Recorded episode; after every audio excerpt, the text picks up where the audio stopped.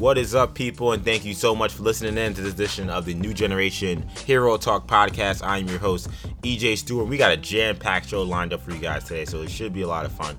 Um, a lot of stuff regarding the DC universe. This is going to be a really DC heavy show. Um, a lot of stuff with The Rock and, and, and, and, Black Adam and what we may be seeing in that movie. So we got some interesting stuff about that. We'll also be talking about once again the future of the Snyder Cut. It seems like we may be closer and closer to seeing that come to fruition. So we'll give you guys the latest details on that.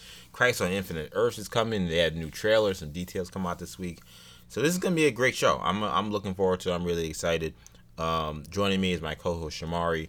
Shamari, our top story today is going to be uh, the Joker sequel stuff. How excited are you to talk about this? Really, what really became a, a, a saga, like in terms of the reporting and misreporting and clarifications. It was really wild. I had never seen. Uh, I can't remember the last time a story came out and then there were all these different variations of the same story by different folks, including the director. I'm interested to see you go through the timeline, EJ because it's, it's very interesting time. I, as you can see, Shamari, my notes yeah, are very expensive. Your notes seem it seems like you're typing quite the essay. Yeah. Um. So. Uh. So yeah, I don't even know what the timeline is because the last I heard, Joker Two was happening. that was the first report that I heard. Yeah. So I didn't even know there were conflicting reports. That's so why I love this show. That's why this show, I think, I hope for the people who listen, is valuable. And not just be like, hey, I do a great job. But like, that's the thing is that like this stuff is becoming like an ongoing saga that if you're not paying attention closely, even though you do pay attention closely, you can still miss it. Like I missed a lot of the stuff. You told yep. me it was done or that it was happening, which was the initial reporting, and then during my preparation for the show, I learned all this new stuff. so I'm like, oh, this has become way more complicated than I expected. So mm-hmm. this should be uh, an interesting conversation. Kendall is my co-host as well on today's show, and it didn't make the cut this week, but I did find it interesting, Kendall, when you talked about uh, in the pre-production meeting about Ruffalo's pitch to Feige in regards to Hulk potential yeah. stories. You know, he's talking to Feige about being in She Hulk. You know, he, he's talking to Feige about Hulk movies, and you know, obviously the whole Universal thing makes that a little less likely because you know Universal wants is gonna want a portion of the money. Marvel's not gonna do that, so um, so we're not gonna get any Hulk movies. Universal's lawyer is gonna be all over that. Yeah, exactly. So, um, but one of the ideas that was pitched to Ruffalo in this, you know, whatever convention was that uh was a Hulk versus Wolverine movie, which obviously I think would be one of the many ways that you could introduce Facts. Wolverine into the MCU and it would work. Big fact. Make a lot of money. You could even introduce Wolverine and Deadpool if you wanted to. If you want to really movie. do the kind the kind of the movie. Yeah, if you want to do like the movie and make right. it a Weapon X type of thing. Um, as well as you know, you could do Wolverine, Captain America. You know, you, you can do Wolverine a lot of characters. You can do Wolverine, Black Panther if you really wanted to. But uh, yeah, no, I mean, I feel like um, the Hulk has plenty of stories. Um, the one I've always talked about that if they wanted to do is Amadeus Cho, but um, that would I think still be a little bit down the line. Yeah, I mean, obviously the the Wolverine Hulk versus Wolverine note got a lot of headlines, um, and that's a very fascinating idea. My only issue with it, not issue with it, but the reason why I don't think it will, one of my main, main reasons why I don't think it will happen is, I get the, I don't know what the Wolverine, Disney Wolverine is gonna look like, but I feel like a confrontation with Hulk would have to be very violent. And I don't imagine they want to go that dark with a, Hulk, a whole Ruffalo Hulk, considering right now he's Smart Hulk. Yeah, you're right. It's probably too late at this point. Right. So I don't I don't see I don't see them going that that road. But, it would honestly make more sense to do him versus Red Hulk. Yes, it would. But that, um, that would Red Hulk. More sense. But it's also interesting to me that Ruffalo, of all the original Avenger actors, um, maybe we can exclude Renner in this conversation for now because we know he is attached to another project. He, like he seems the most enthusiastic about staying within the MCU as it continues on, which is not surprising considering Ruffalo as a person, but just like it's just interesting because like the other one, everyone else seems like yeah we're done and we're okay with that. You know, right. Hansen, he came on later. Downey, you know? he did come on later. That is true. Um, but Johansson, Downey, and and uh and, and Evans, they're all like, oh yeah, we're done. I mean, I have no reason to come back unless you know the story is right, as Evans we talked about last week. Ruffalo is not in that mode at all because we kind of didn't know he got seriously hurt in the last movie, so it's kind of questions about what his future was. Yeah, he hadn't had his own movie. You know, I mean, Ragnarok sort of his own movie, but he hasn't had like his own Hulk movie. He came on later than the others, so it he's not gonna have the burnout that you know someone like Robert Downey Jr. has. You know, Robert Downey Jr. has been a supporting character in all these movies. He's been a main character in all these movies. Yeah.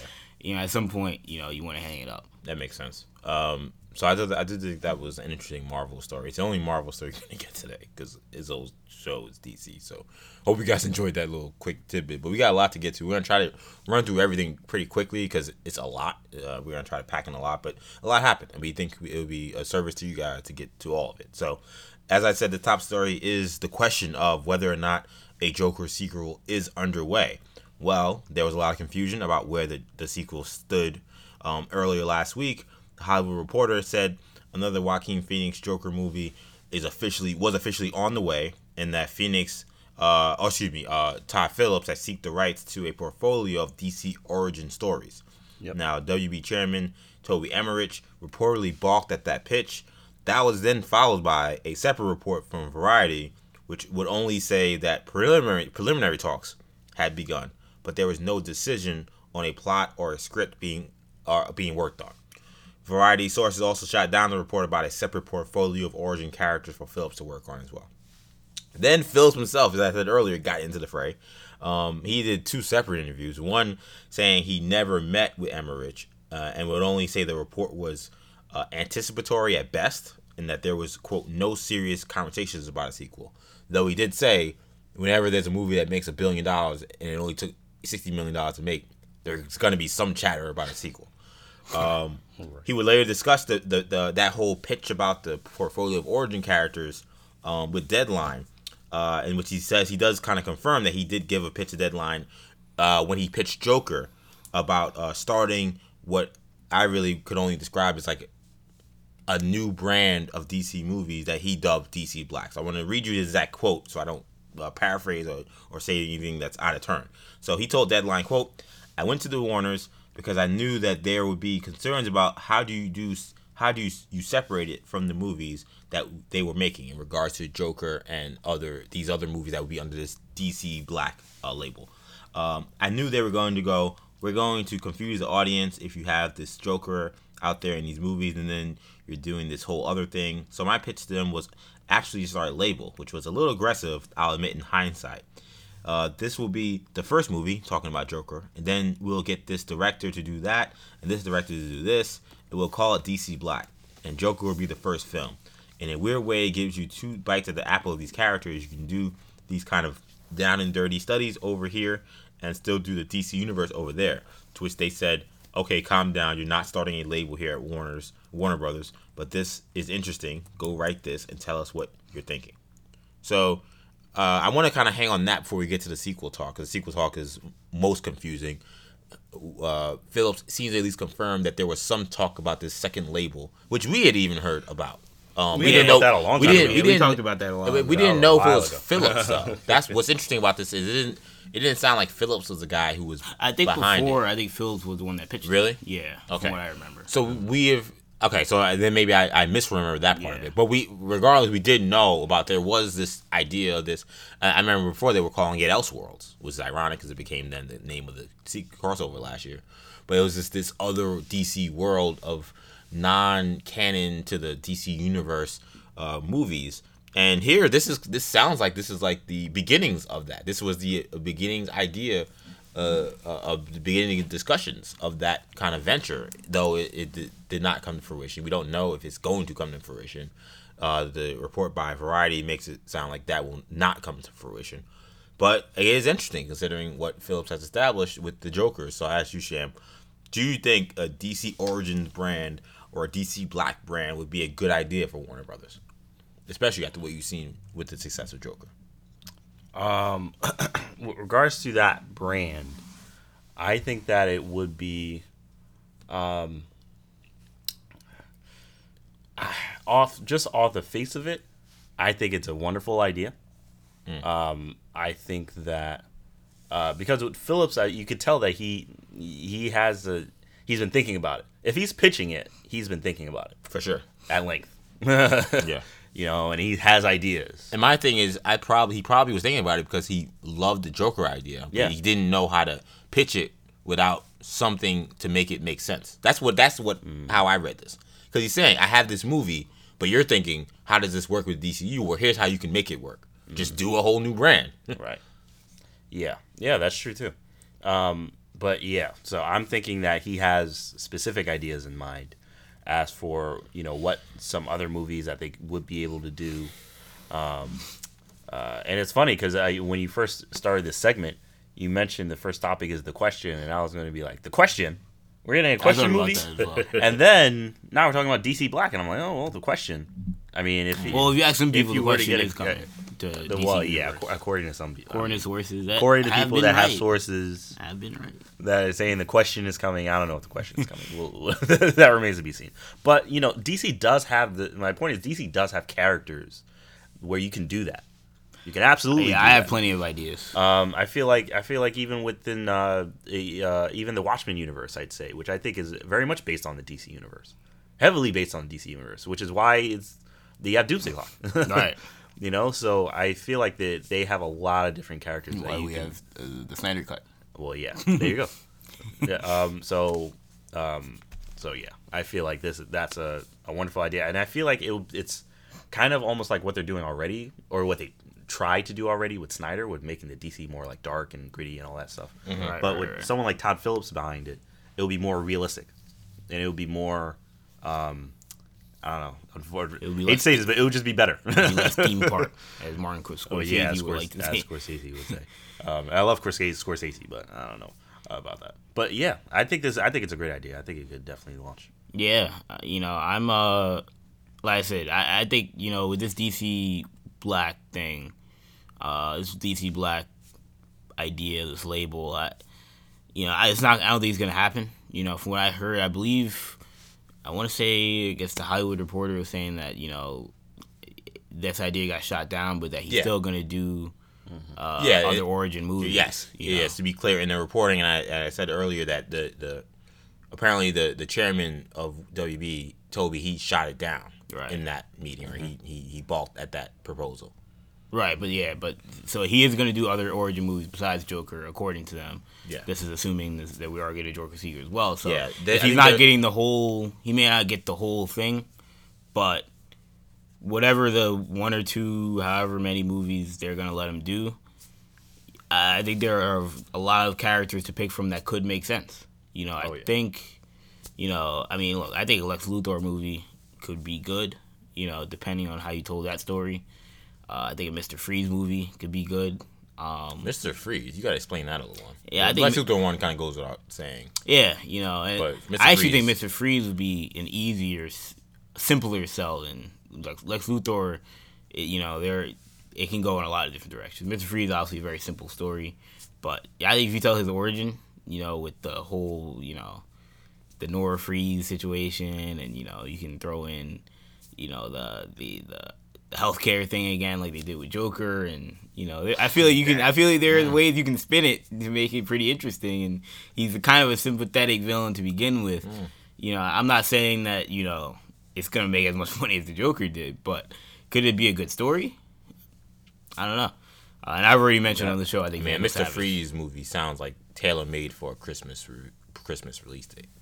Yeah, well, that's what I was thinking. And also, um, if they were make Mr. Freeze a good movie, that would be Vulture like in me just thinking that would never That's impossible. Don't do that. Please don't do that. And then if he made it work, I'd be like, wow. you know, I'd be like, I went to see a Mr. See, Freeze like, movie. I, I think, and even with the Joker, or even with Joker, we had, I think we have to like separate the I the concept of like uh, this being a Mr. Freeze movie or this being a Joker movie, and just like the story and whether or not this story could be good. If you told me a story about a guy who's a scientist or whatever, and you know his wife got some super rare uh, disease that you know he couldn't cure, and he was trying to cure it, and you know because of that, you know he ended up becoming a, a supervillain to help save his wife, and he she had he had to cryogenically freeze her and all this kind of stuff.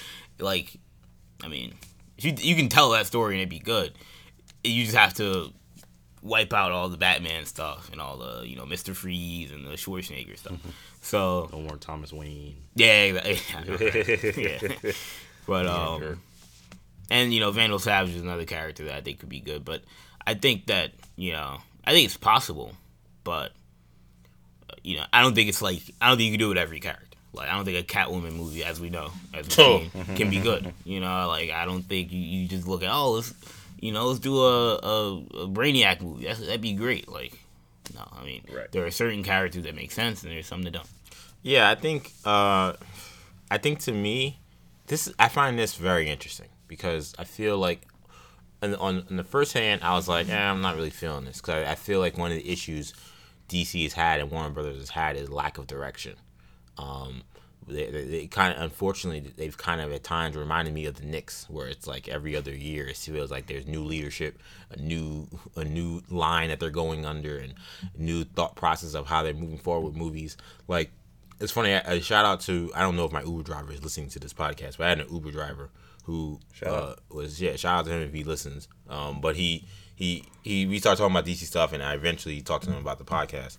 And he was saying, so what is DC doing right now? And I felt really inadequate because I was like, I kind of don't know. and I know I kind of presented myself as an expert on this because I talk about this stuff every week, but uh, we never really got word. We heard that it was a Worlds of DC thing happening, and we never got anything more.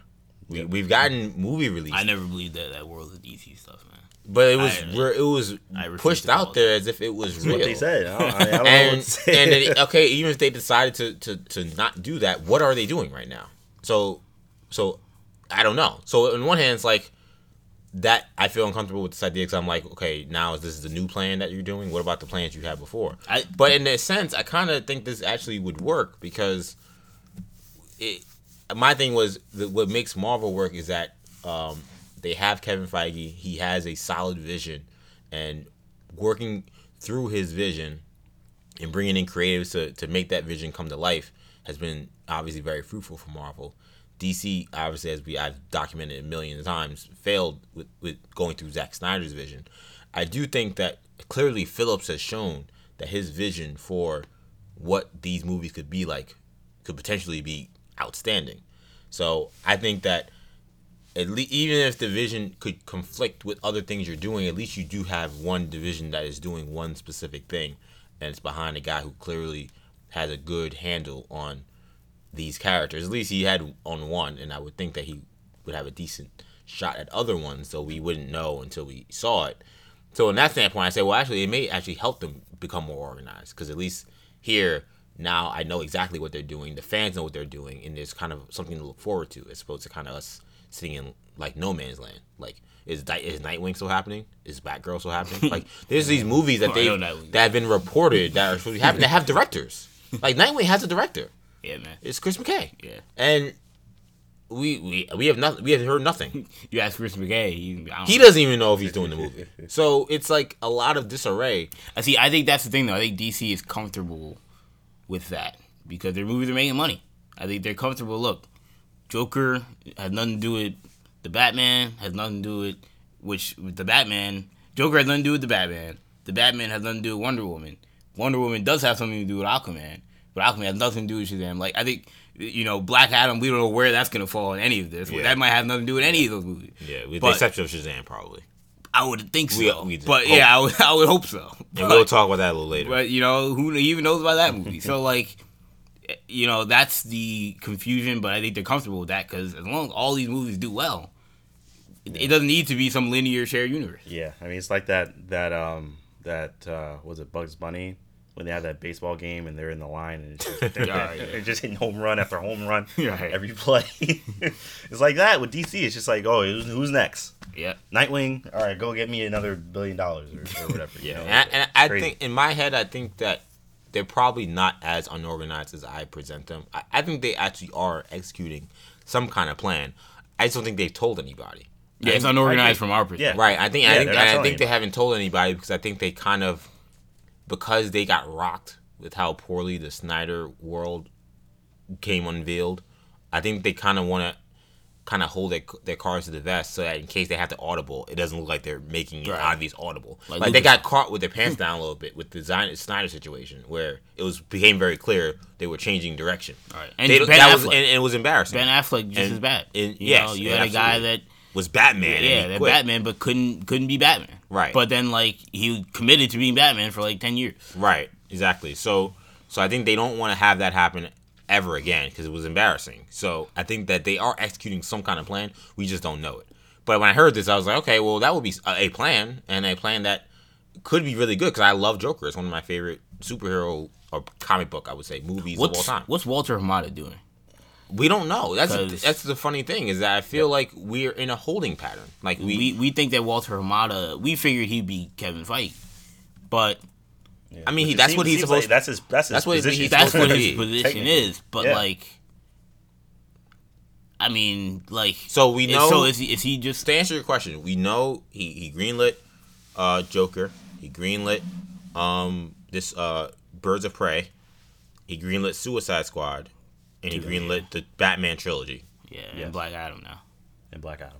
Yeah. Right, though I don't give him no. credit for that because that's kind of been in like, development. Yeah, he, I feel like probably just kept that. He didn't like he launch. Didn't, he didn't go, do away with that. So I mean, he's doing the job. Yeah, the and I'm not is, saying he's what, not doing what is the job. He, what is like, he creating it towards? I guess is what you're asking. I assume. Just like Feige had a, Feige has a clear, like he has a he has a clear universe that he's developing that yeah. you know it's a straight line and it's everything that he creates is under this environment and anything that I don't create is not is not me. You know, I feel like I mean is Hamada not a creative in that sense? Is he just your your CEO executive that's you know just overwatching making sure that the creators make the stories and that they're done well but he could care less about you know shared universes and. I, I think not Kevin Feige. Yeah, I was I was gonna say I, I agree with Sham. I don't think that he's nearly as focused and as concerned with creating some crazy cockamamie. Not to say hey, Kevin Feige does his cockamamie, but, yeah. but, you know what I'm saying? Like I mean, like super elaborate, some super elaborate, like, like like clearly like the, like the Marvel universe was created with great detail, and I don't think that Hamada is greenlighting these movies with that kind of detail. Clearly, he's not. He's absolutely. a movie executive. Yeah, you know, he's a music exec, so exactly. he's just going to greenlight what he thinks is yeah, good. what he thinks yeah. is going to be a good movie. And and if they have to do, if they want to do something bigger, I think he'll make it work. That's what I think. At least that's what I think his head is, is at. I don't think he's like I. I agree. You asked a good question. I agree with Sham. I don't think that he's like Feige that like everything's so meticulously going towards something. I think that he's saying, "Oh, this guy has a great plan for this. Let's do that. Oh, that would be a good idea. Let's, let's work or on doing this. This is a bad idea. This yeah, or that's how downplay it. That bad idea. We don't want that. right. Booster gold. Yeah, yeah. Or Cavill, you got to go on the bench. You know, so, like they're like right. I think he's he's working towards something, but I don't think it's something that is super focused. Right. So so what do we think about real quick like a Joker sequel in general? Yeah, I mean, I was gonna ask and you, whether or not you think yeah. this is, is that happen? happening and should it happen? Yeah. Once that got announced, I don't want a Joker sequel. Wow. I think I, I said that after we got after the movie came out right. in our review. I don't want a Joker sequel. I like this as a standalone movie. I don't mind him. I don't mind Phillips working on other people, mm-hmm. other characters, but I don't want a Joker sequel. This movie is good on its own. I don't think I don't think it, it will will necessarily be bad, but I'm absolutely one hundred thousand. So you there wasn't an ounce there wasn't an ounce of you that read that and was excited. No, because I, I mean, I, I read we're getting a Joker sequel. I mean, I was excited. I, Whether or not it's I mean, going to be a movie, I think maybe, and I hope this isn't the case, but maybe I've become too jaded as a fan because I do this show and I'm critically thinking about everything. That yes, I feel like EJ the fan should have been more excited, but I wasn't. I was more like, wow, okay, this looks like a clear money grab. Like obviously like, it's a money grab. But my, my I could have told you they were going to make the sequel after the the wait. That's why, first of all, yeah deadline was to shoot this thing down. This is happening. Hollywood Reporter doesn't come out and say we're getting a Joker sequel after all the money that they're after all the money they've made just for deadline to be like it's not gonna happen or slow down.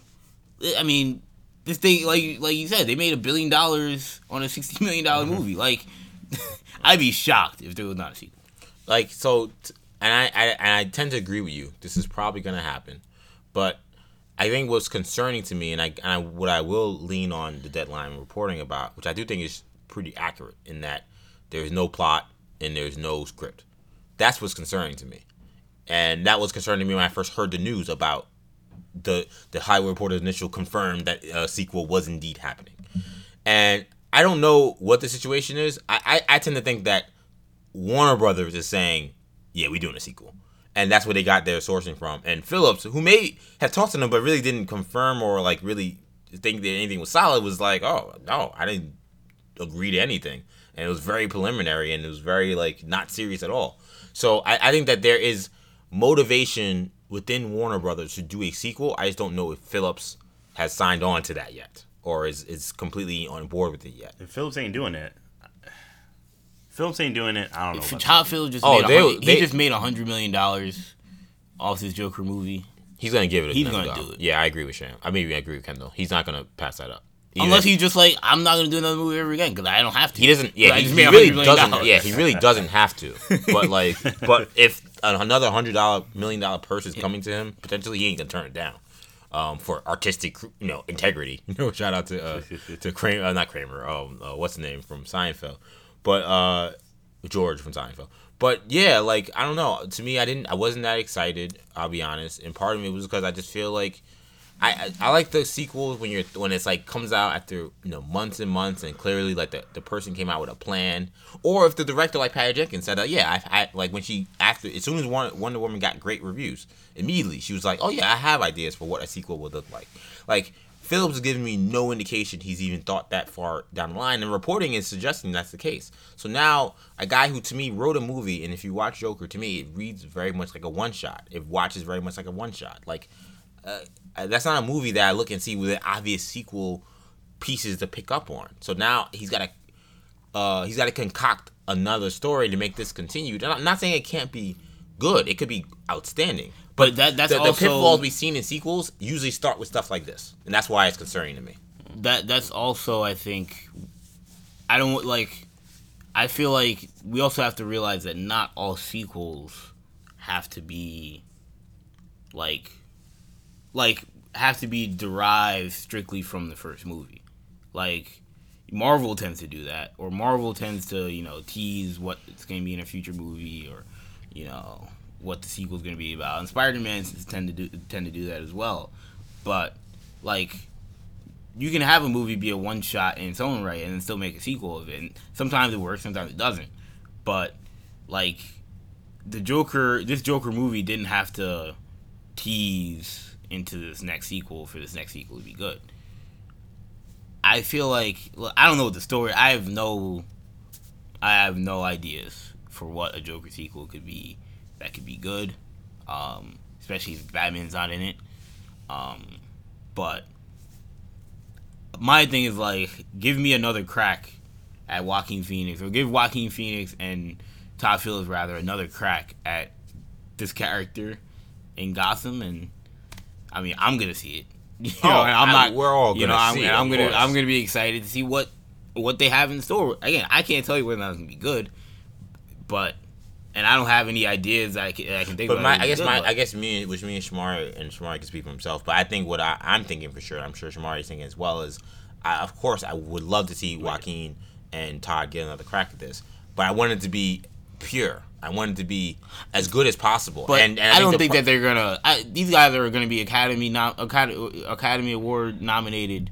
You know, they already have been Academy Award nominated. You know, performers. I don't think that they're gonna. I mean, they could. You know, mail in, but not. not I'm not saying mail it in. Even it's yeah. just you can put your heart and soul into a movie and it still be bad. I think Zack Snyder put his heart and soul in BVS. I think I think the actors did their best. I don't I don't think that they mailed that movie in. It just wasn't good, and it wasn't good because it came from a, a, a failed uh, story plot point, and just the way they crafted the story. It just never. It was dead on arrival, and I just don't want a dead on arrival movie. That's my issue. I know what their talent level is. I know what they they're capable of, but my concern with a sequel is you have no story plan.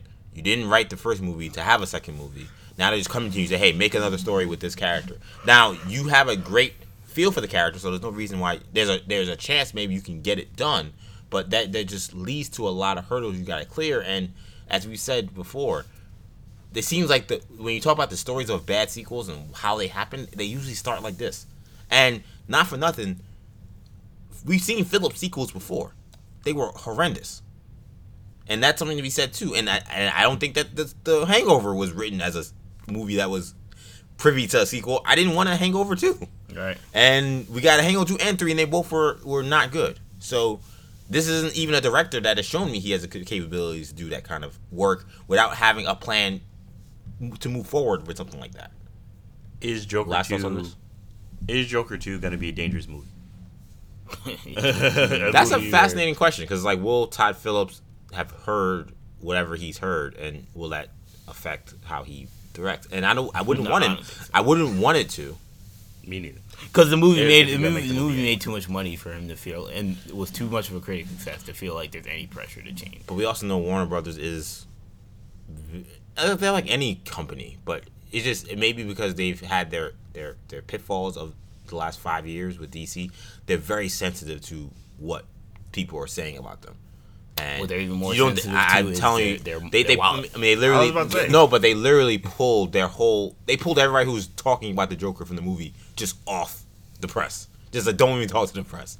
Like, so, I, Look, if they, I, if they try to censor I'm, Todd Phillips I'm not gonna put, slightest, I'm not putting it past them that they would that not he won't do come up to them and say, "Hey, just think about what has been said about us." I, I would I mean, not put it. I'm yeah. not saying it's gonna happen. That may I'm be a conversation. That would yeah. I would not put it past them. That yeah. conversation is had. That, now, will it affect Todd Phillips? Will that? Change? I don't know if it'll affect. I have no idea, and I wouldn't. I would argue. We may never know. Yeah, we may. And we may never know exactly. But without question, a company that this that has this much focus on what is said about them in the media, uh, they're they're definitely gonna have a conversation about it, especially if you're doing a second movie. Um, but we should move on. Uh, let's talk about this Snyder cut because it looks like we may have gotten it right, though it's still paused because there's still a lot more to be reported. But uh, after what became, as we talked about last week, increasingly reminiscent of an organized campaign, we're now getting our first reports that the much talked about Snyder Cut of Justice League will be, in fact, released.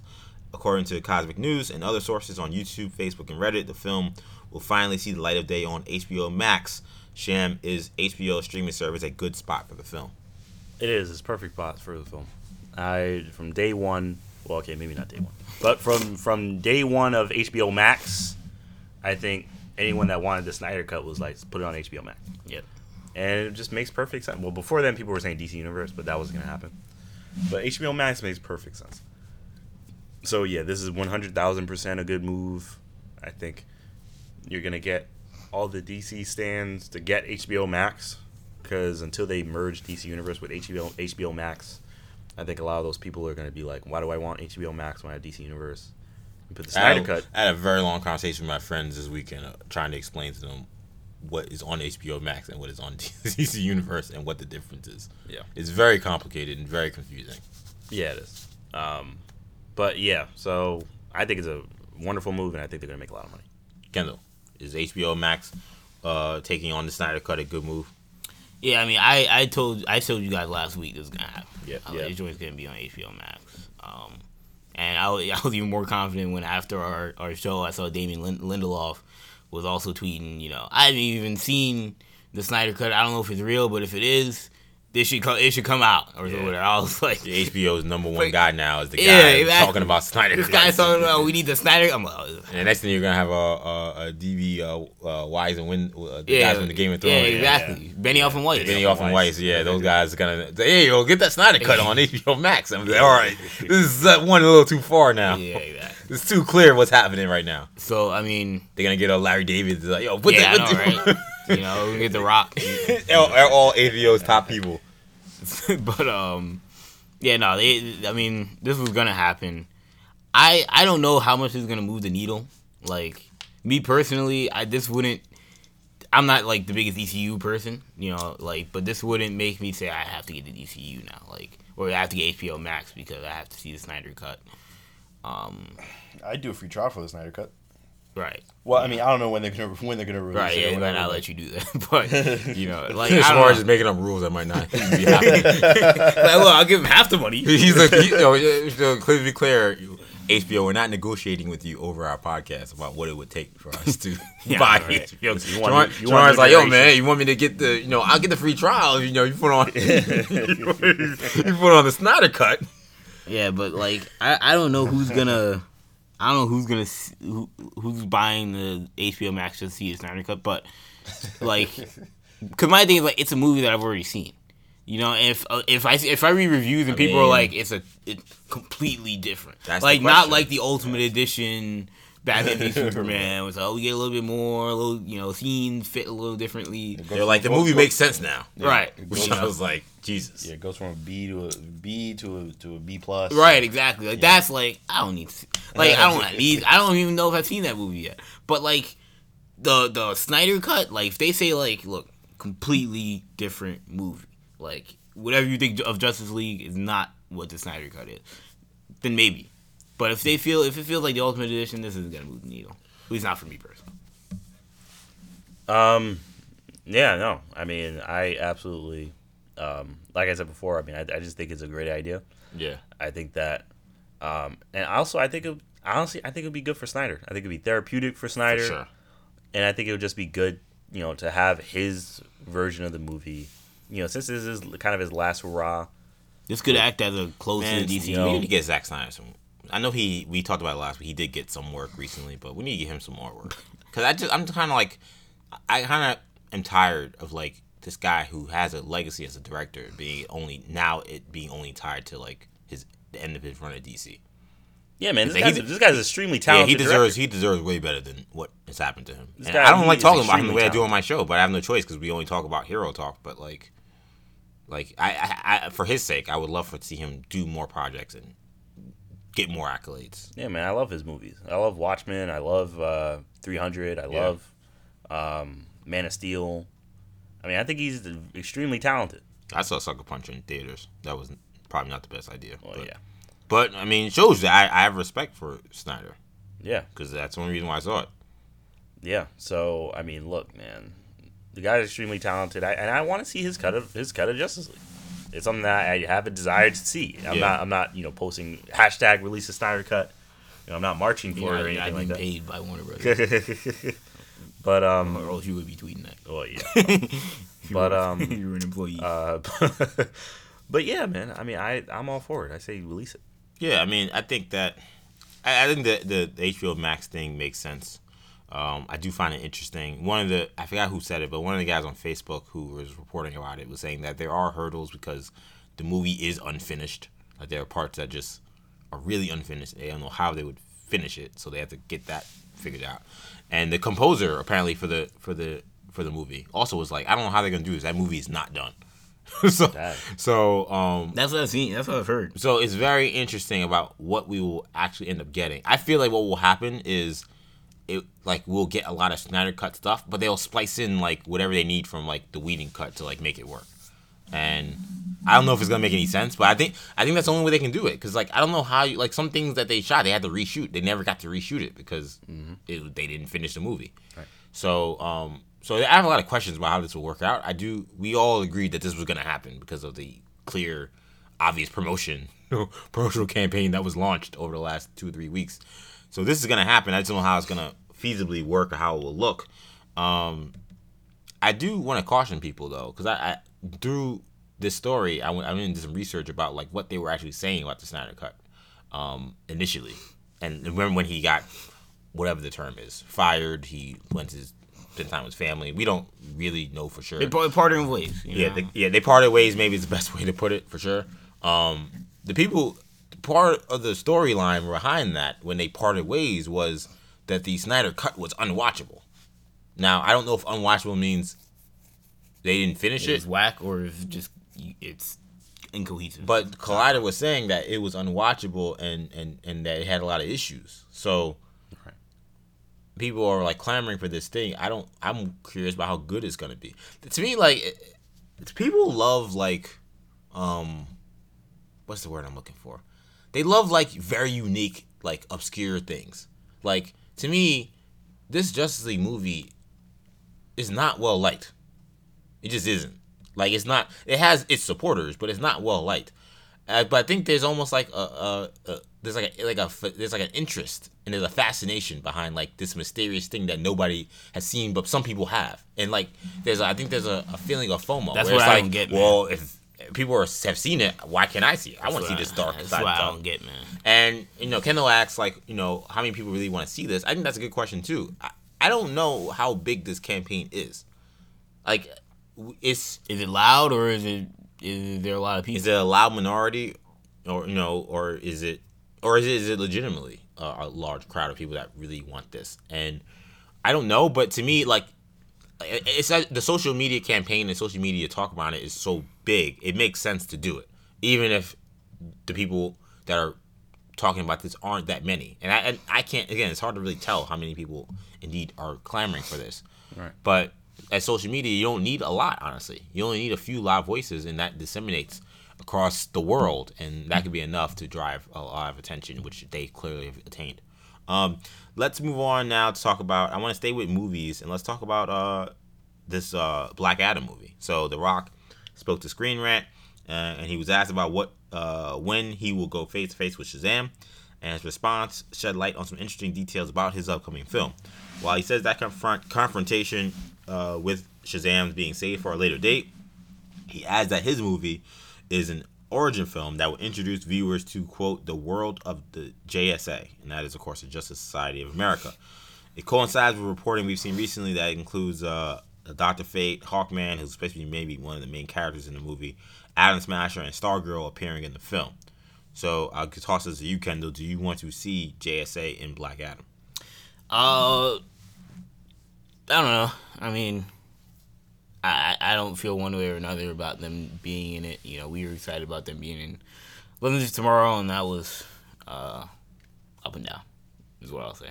Uh, but um, I mean, what I will say is that this uh, the all the recent reporting that we've gotten uh is further confirmation to me that, and I'll talk. uh, There's actually more stuff that we'll, that we'll talk about later in the show, but this in particular is further confirmation that uh, not confirmation, but further my theory that Black Adam will be a villain at some point because the only people that we've heard being included in this movie are, Our heroes. heroes. Yeah. So, uh, I'm I'm officially on the Black Adam heel turn, eventual heel heel turn bandwagon.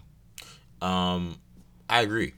I agree. I, I I took the exact same thing from this. I was like, hmm. Remember Hawkman? I was like, okay, because we talked about it this a little bit last yeah, week. He's, he's been an I was like, okay, the Hawkman. Okay, they they've kind of done some weird stuff for him. You know, Justice League had the most, the biggest example of him being a villain and him being from another world. They could make the case that maybe he was kind of a rule with an iron fist type of ruler. I could see how somehow they finesse Black Adam to being the more pro- protagonist in this scenario. But if you're adding, uh, you know, Stargirl and Doctor Fate, I mean, those are not villains. Like under any circumstances, like you can't really Doctor Fate, maybe. maybe a little bit, but I mean, Doctor Fate against Shazam. I mean, Right, that's what I mean. Black Adam. Right, of like, course, I, I don't. yeah, yeah. I mean, that's like. I mean, you really have to like, yo, Doctor Fate is wilding for, Right, for, right, for Black Adam to look like a you know a sympathetic figure. so, I- I think that perhaps maybe they'll recruit Black Adam to be part of the JSA, and then you know they'll be oh he seems like a good fit, but then like he starts like killing people or whatever, or doing wild stuff. Now yo, this guy is nuts, and then they try to take him down, and maybe they can't. Um, that's how I envision it. Especially when I heard The Rock talking about how he has powers of Superman. So who's a, a villain that you could uh, put against Superman that would make sense for Black Adam? That has the strength and the capacity to take him on and be credible. Right. Um, you have to put a team together. Really, there aren't too many people that would make sense unless you put Superman in the movie. So yeah, if you put him against Doctor Fate, Hawkman, uh, Stargirl, Atom Smasher, like yeah, if you put all those people against Black Adam, that could be a good showdown. But that showdown is absolutely Black Adam as the villain. This is so like weird to me. It is weird. I do because I just too. I keep thinking about The Rock's Instagram posts I know. and how he's talking about how oh, the, he's a hero that does it his way. Yeah, I'm so excited to finally play a superhero. finally play a superhero. You know, he does the right thing. He does it the Black Adam way. It's like what? But man, I know it sounded crazy. But maybe this was his. As Kendall mentioned, it. Maybe this is Mysterio. This is they're gonna do this Mysterio, long game. I'm telling you. Um, Part of the Well, work. this is a really long game, man. But it's just weird because this one seems even less. like this, the one, this one seems even less the movie. believable. If if, if I disagree. I think it's more believable. well, I think it's less believable if you present it this way. Wait, Now, wait, wait, what do you mean? so Yeah, if what do you me if you present it the way me and Kendall are suggesting this movie will go, where it's a just a JSA kind of wanting to collaborate with him and him bugging out. I don't know how like anybody who would see a trailer wouldn't realize. Oh, Oh, like, right. He's like, gonna turn. clearly he's gonna turn. Like I see what you're to saying. me, like that's like less believable. Because the Mysterio thing in the trailer they did a good job making it seem like. I mean, the trailers. He's, he's a hero. Yeah, there were elementals and there were Right. things blowing up and like if you didn't know anything. Never bought it. Yeah, I didn't buy it. but. I, like, I don't get it. There's multiple dimensions. I was like, oh, maybe there's another Mysterio or something. Like, Right. they like they they did their best, even though it was a hard sell. I think this would be even harder to sell to me if, like, again, he's with a group of heroes and like. Now it's an easier like, sell okay, in the sense who's he that, fighting? Like, that makes sense. it's an easy, it's easier in the sense that this is a Black Adam movie, whereas Mysterio is the other character in a Spider-Man movie. So it's like, you know, typically the supporting character tends to be the villain, whereas Right. the ti- the title character tends to be a hero. He's a title So character. how are you gonna make him a villain in his own movie? He's a title That's- character, and he's The Rock. And he's the Rock. If The Rock says, "I want to be a superhero," you don't tell him no. You don't say no, no, no, no, no. Yeah. You have to be the bad guy. And he's like, "But I want to be Superman." And it's like, you know, I mean, The Rock wants to be Superman. You know, What I- what The Rock look like? What I don't want, Adam. what I don't want to see is The Rock uh, leading the JSA. I think you will see that at some point. But I don't want to see. It, I don't want it to be legitimate. I want there to be an obvious turn coming at some point. Oh, Look, yeah. I, I'll put it this way. I hope you guys are right. I want that to be the case. Mm-hmm. Um, I think that would be really cool. But I'm just I I have heavy doubts because of his posts about it. And he, I mean, they asked him about the showdown with Shazam, and he confirms that it's gonna happen. So that would also, that's gonna pit The Rock against a clear good guy. Like there's no ambiguity Right. about where Shazam lies. So that is that I think points also to like some turn that could happen in this movie because there's gonna be some kind of conflict that's gonna put him against a good guy. They did do BVS, so it's not like we haven't seen heroes fight each other, but again, to fight a kid in Shazam, like that seems like how would what what would make a hero have to do that in any in any circumstance? Uh, he unless he wasn't a hero. That's the only way it would make the only thing that would make sense to me. So this I I me, me and Kendall are sharing the brain on this. I do Yeah. lean that okay, feel more comfortable that maybe this will be a villain thing. Because again, how many heroes are you gonna put in the movie? Like Yeah. like who who are they who are they possibly fighting that he would need all these heroes? He's Black that's Adam. a good point. You know what I'm saying? Like The Rock is billing him. It's like, yo, he's like a really powerful hero. He's he said, as I said earlier in the show, he is powers equal to Superman. Like, if you're billing him to be that strong, why would you possibly need Hawkman, uh, Stargirl, all these other people? Doctor Fate. Doctor Fate's one of the most powerful people in the DC universe. Why would you need all those people to fight some random guy? Fighting Brainiac or something. Yeah, unless you're fighting Brainiac or fighting Starro or something. Like, I don't, it doesn't. Otherwise, it doesn't matter. Yeah. Fighting Vandal Savage. Yeah, so I, I don't know. I, I, I, I tend I tend to now believe more that we will get um a, a villain Black Adam at some point, which is now exciting to me, but we still obviously don't know for sure. Uh, let's move on now. Kendall uh, and Shamari have mentioned uh, we were going to talk about Henry, Henry Cavill, and he had some interesting comments in a recent interview he did with uh, Men's Health.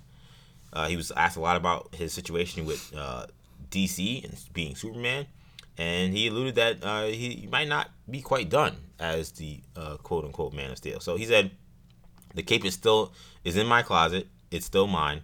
I've not given up the role. There are a lot of there's a lot of there's a lot I have to give uh, give for Superman. Wait, what? There's a lot I have to give for Superman yet. Uh, a lot of storytelling to do. A lot of real, true depths to the honesty of the character I want to get into. I want to reflect the move, the comic books. That's important to me. There are a lot of just there's a lot of justice to be done for Superman. The status uh, is you'll see in regards to what's going on with his him playing Superman. He's also, uh, an additional note, was asked about uh, kind of his time so far playing Clark Kent. And he says that uh, Man of Steel was, quote, a great starting point. If I were to go back, I don't think I'd change anything. He said BVS, uh, he says, it's very much a Batman movie. And I think that Realm of Darkness is great for a Batman movie. Uh, but Justice League, he said, quote, it didn't work. So uh, those were his uh, comments on, on his time in DCU so far. But Sham, it sounds like his time is not done based on how he's talking here. So what is going on? We, we were under the impression he was done, and then it became kind of murky, and then they just let it go. And now he's saying the cape is still in the closet. Uh, I guess he's still Superman. It's very confusing. Um, I mean, it just we talked about you know DC not coming out and saying anything. Um, I mean, this is kind of one of the things, the one of the benefits of saying stuff as a company coming out and saying this is what we're doing. You know, which I feel like um, you know, we talk about Imperial, I feel like Lucasfilm is kind of in between DC and Marvel, where they sometimes say stuff, but other times they just don't say anything. Yeah. Or they take too long to reveal stuff. Um, whereas Marvel just will just come out and tell you a whole slate for the next Yes. you know 10, 20 years. DC just doesn't tell you anything. Or you're just hearing all these conflicting different reports from here and this and this and this rumor and all that. And you have actors saying stuff, oh, I'm still in the role, and they're nowhere to be found, and there's no word that they're going to be in anything, in any upcoming movies. And they were cut out of the scene in Shazam and all this other stuff, and it's, it's looking like he's very much not going to play the role. And we're hearing from various reports that he's not going to play the role, that he was fired. So it's very, very um, strange. Um, now, I now personally, just in terms of Cavill himself, you know, I'm happy for him. I'm glad he wasn't, you know, completely fired, as opposed to that. So that kind of conflicts what we were hearing before with Cavill just being out completely. Um, uh, so, you know, um, I'm happy for him. I don't think he's a bad Superman. So I'm I'm up for seeing more Cavill as Superman. Um, but you know, it's just confusing. So I, I wish, uh, in cases like this, I wish DC would come out and say, yes, this is our Superman, or no, this is not our Superman. What's going on, Kendall? So, Henry Cavill might be Superman. Might be Superman again, I should say. Um, this comes interesting, interesting nugget because uh, our our guy Boss Logic, uh, Shout out to Boss Logic. saw him at New York Comic Con. Uh, obviously, does does does the stuff in the industry. Uh, good with concept art. He came he came with a con- he came up with a concept art of uh, a, a Man of Steel movie, a sequel. Uh, this came out I think this week. Um, and Henry Cavill. Well, no. Then somebody tweeted or somebody commented uh, on his post like, "Well, it's not gonna have Henry Cavill in it or something like that." And Boss Logic was like, uh, "Don't be so sure about that." Or whatever. And Henry Cavill liked the tweet or liked the comment. And Boss Logic was also the first person to have uh, Robert Pattinson as Batman months before it got announced. He said that that's what he was hearing. So, I mean, Boss Logic, he's not a reporter by any stretch, but he it's become very clear to me he has very good relationships with a lot of these people making right, these the movies. studios. Oh, yeah. I mean, obviously he did this Black Adam thing. Right. He knew about Black Adam before anybody else. Right, Had exactly. to. So, like, I and to couple that with, um, so one, I think that this is happening, but or I think I wouldn't be very, I would be, I, I wouldn't be surprised at all to see Henry Cavill back as Superman. Uh, in most cases, I would be, but this because of all these connections, it makes sense. But also, um, what I found interesting was that Hiram Garcia, who he was a producer for Hobbs and Shaw, he's a producer for Black Adam. He, you know, he's one of the Rocks people. Um, he in a in an interview he said that you know this is going to be in the same universe as Shazam, but he also said he, uh, he also said that this is going to be, um, or that he would be very interested to see a showdown of Black Adam and uh, Superman Yes. and Henry Cavill coming back makes me wonder if this isn't a setup for Black Adam isn't a setup to for Black Adam versus Shazam, but it could be a Black Adam versus Superman showdown And that's what I've in the near future. Well, remember when we were beginning time, beginning beginning of the time doing this show, I kept saying that I thought Black Adam made the most sense for the next Superman villain, Right. without question. I thought that was the way to go.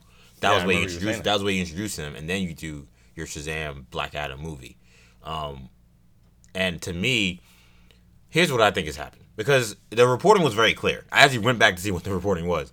Hollywood Reporter was basically the headline: Henry Cavill out as Superman amid uh, Warner Brothers DC Universe shakeup.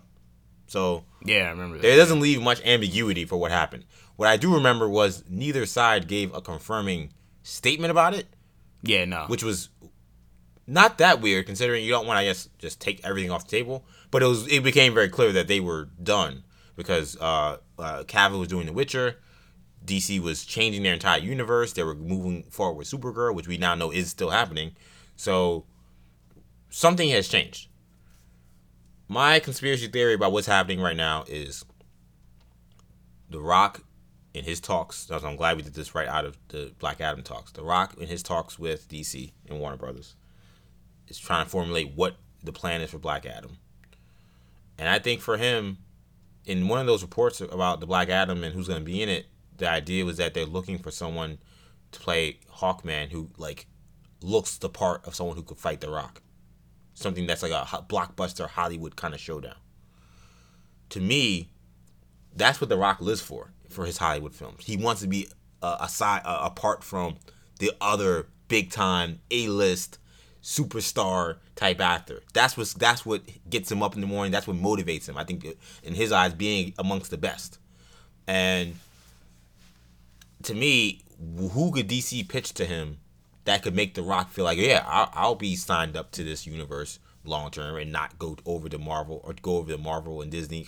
You know, Marvel and Disney has talked to him about something at this point in time. Yeah. What will make what will make him more right? What will make him stay loyal to Black Panther too? we'll make him stay loyal to Pepsi, the Pepsi yeah, and Burger King of this argument, as opposed to the you know McDonald's and Coca Cola? What will make him do that? Right. If you the lift, you gave him the big, a, a big carrot. Say this is what you're going to be building up to. Who could possibly be that guy? I think maybe it's Cavill. And I think maybe. So you think Cavill is going to be in Black Adam, or Black Adam going to be in Superman? I think that there is something. Something's going to happen down the line where there will be a movie with Black Adam and Superman against each other. I don't know. What, I think. I think it is. Cavill will be in Black Adam. Bold prediction. That I don't think it's out of the question. I don't think it's out of the question, especially be, question. especially because, as we've said, we don't know what DC's plans are. Right. We don't know. The timing of this is just too too coincidental for me to think that there isn't and I can, and I think the Rock related, and I feel like the Rock. If I think of like people, I, I, think he would feel like, yeah, I would love to go opposite and fight that guy in a movie. I mean, Cavill, I think would be like number, he'd be top five in the list. Remember easy. the the pictures of people in Hollywood right now. Remember the pictures of the Rock and Cavill having lunch? Yeah, they're homies. You know, like talking about Superman and Black Adam, allegedly. Like. You know uh, why? Like why I have those conversations if they're not going to do something together? Yeah, I think the why I think do the, Black Adam now when it's been all this time? Maybe because they feel like Cavill. Maybe because Cavill's thing is turned around. I think that there was definitely a breakdown, and they decided we're just going to move on from this situation. We're going to create other movies. And we're to whatever. I think they were just done with Superman for a while, and Think they were going forward with their plan, and when in, in continuing with their plan, they wanted to commit The Rock to doing Black Adam. And I think he probably needed to see a plan. The Rock in that interview that I was referencing, he says, "I'm very excited about the plan we have put in place for Black Adam. This isn't uh, we don't know what we're doing. We're just flying by the seat of our pants. It's a clear directive of what they're trying to do. So I have I think ideas of what could possibly somehow bring Cavill back into the fold in such a very bold way.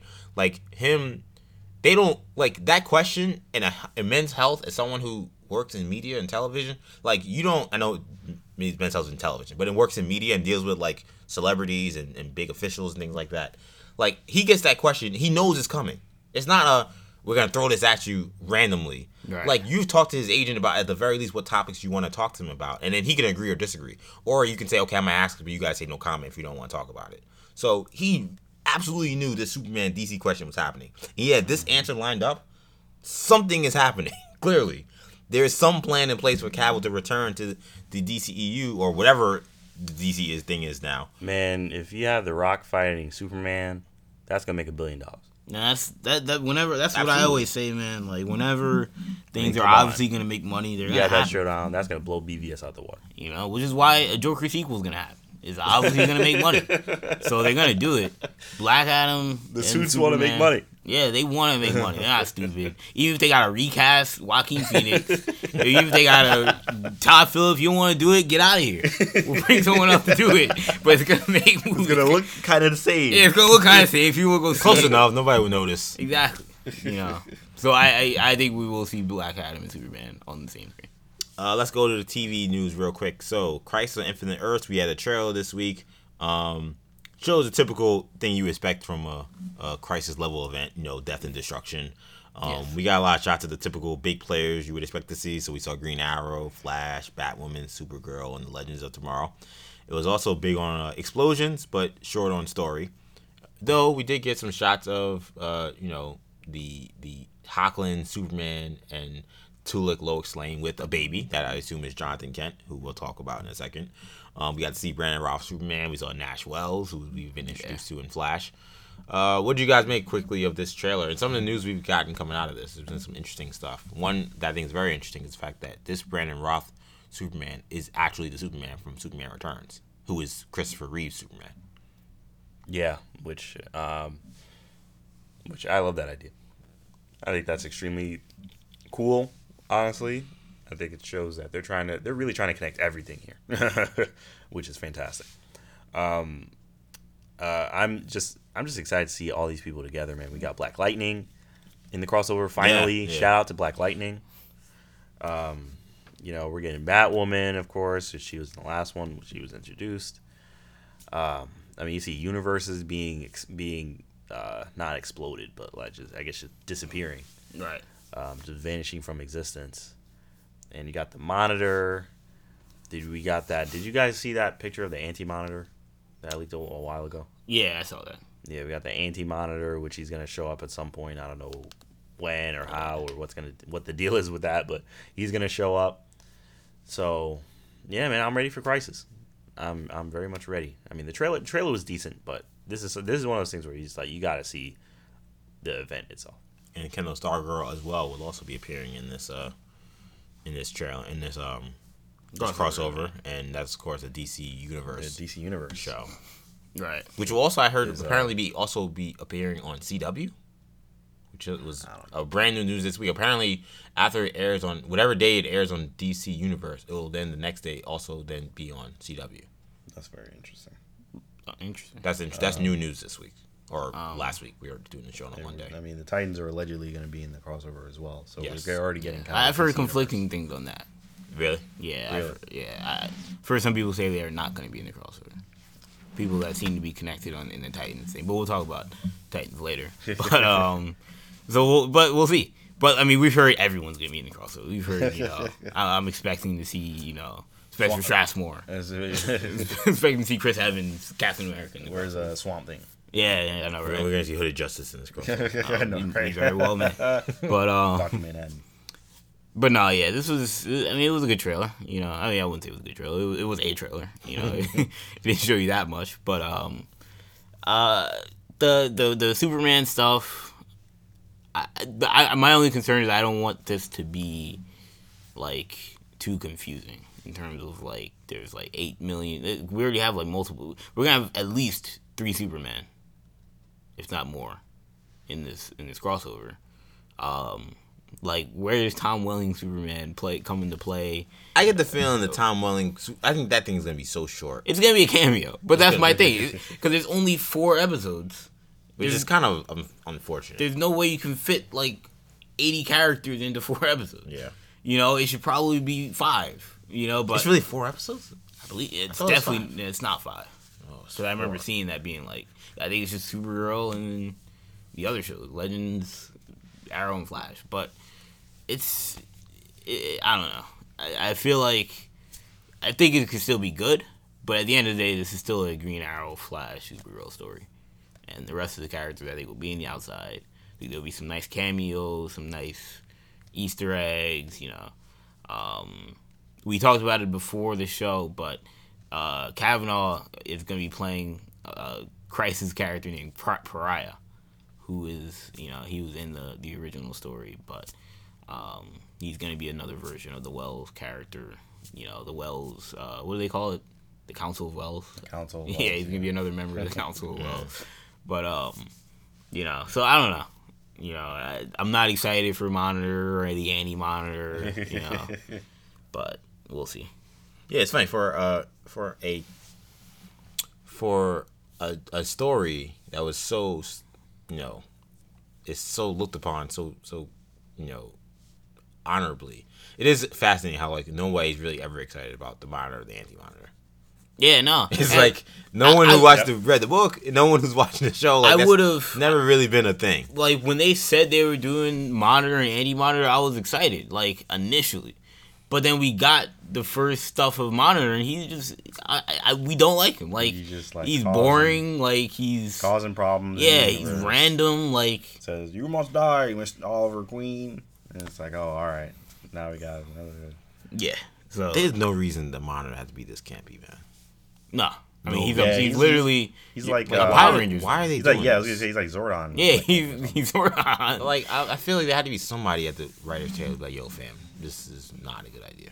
these And I'm not saying this this crossover can't be good, and I and I've liked Arrow a lot this season, but like just him, I'm just on the monitor itself. I'm just like, there's no reason he had to be like this.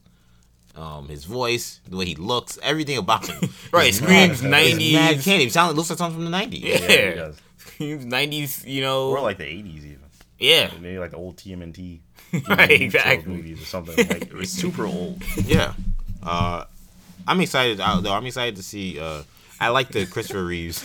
you know, like like Kills, seriously, killing, kill, killing with That that. was crazy. like he looks like super like like just- Oliver Queen. yeah, one of the worst. Like kind of like um like uh Red Tornado, Supergirl. Yeah, yeah, man. Which that's that's just legendary bad. Right, right, yeah. But- they haven't. I don't know if they've done anything that bad. Yeah, I, yeah, I don't think that since, came since And, that. I mean, didn't they? I mean, they like retcon. They didn't retcon it, but they like they touched him up before he came out.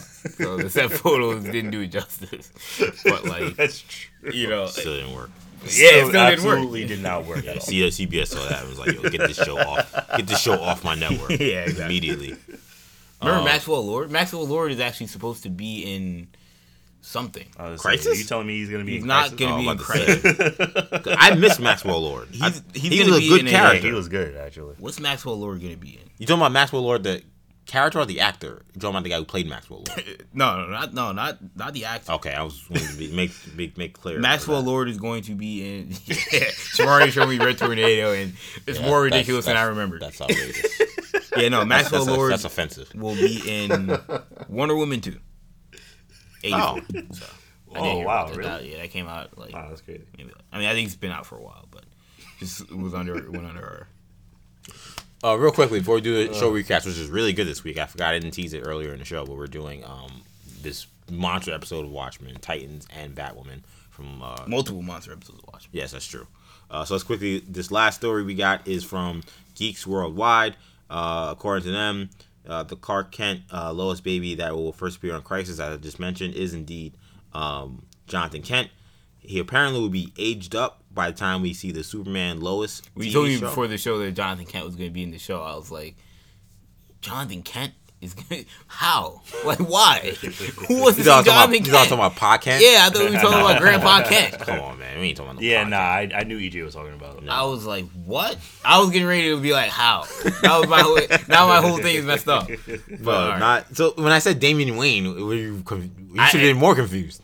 I, I mean, I was confused. I'm still confused about Damian Wayne, but So, so apparently, according to Geeks Worldwide, uh, the Super Sons will uh, apparently be in the show. So, according to casting breakdown, breakdown, they're looking for a character who's named Matthew, who will obviously be apparently Jonathan Kent. He will be a 14-year-old white boy who is well on his way to becoming a physical specimen. Matthew is clean cut, modest, kind-hearted, with an aw shucks attitude that somehow doesn't seem dated. Uh, he's also described as a three-port sport athlete.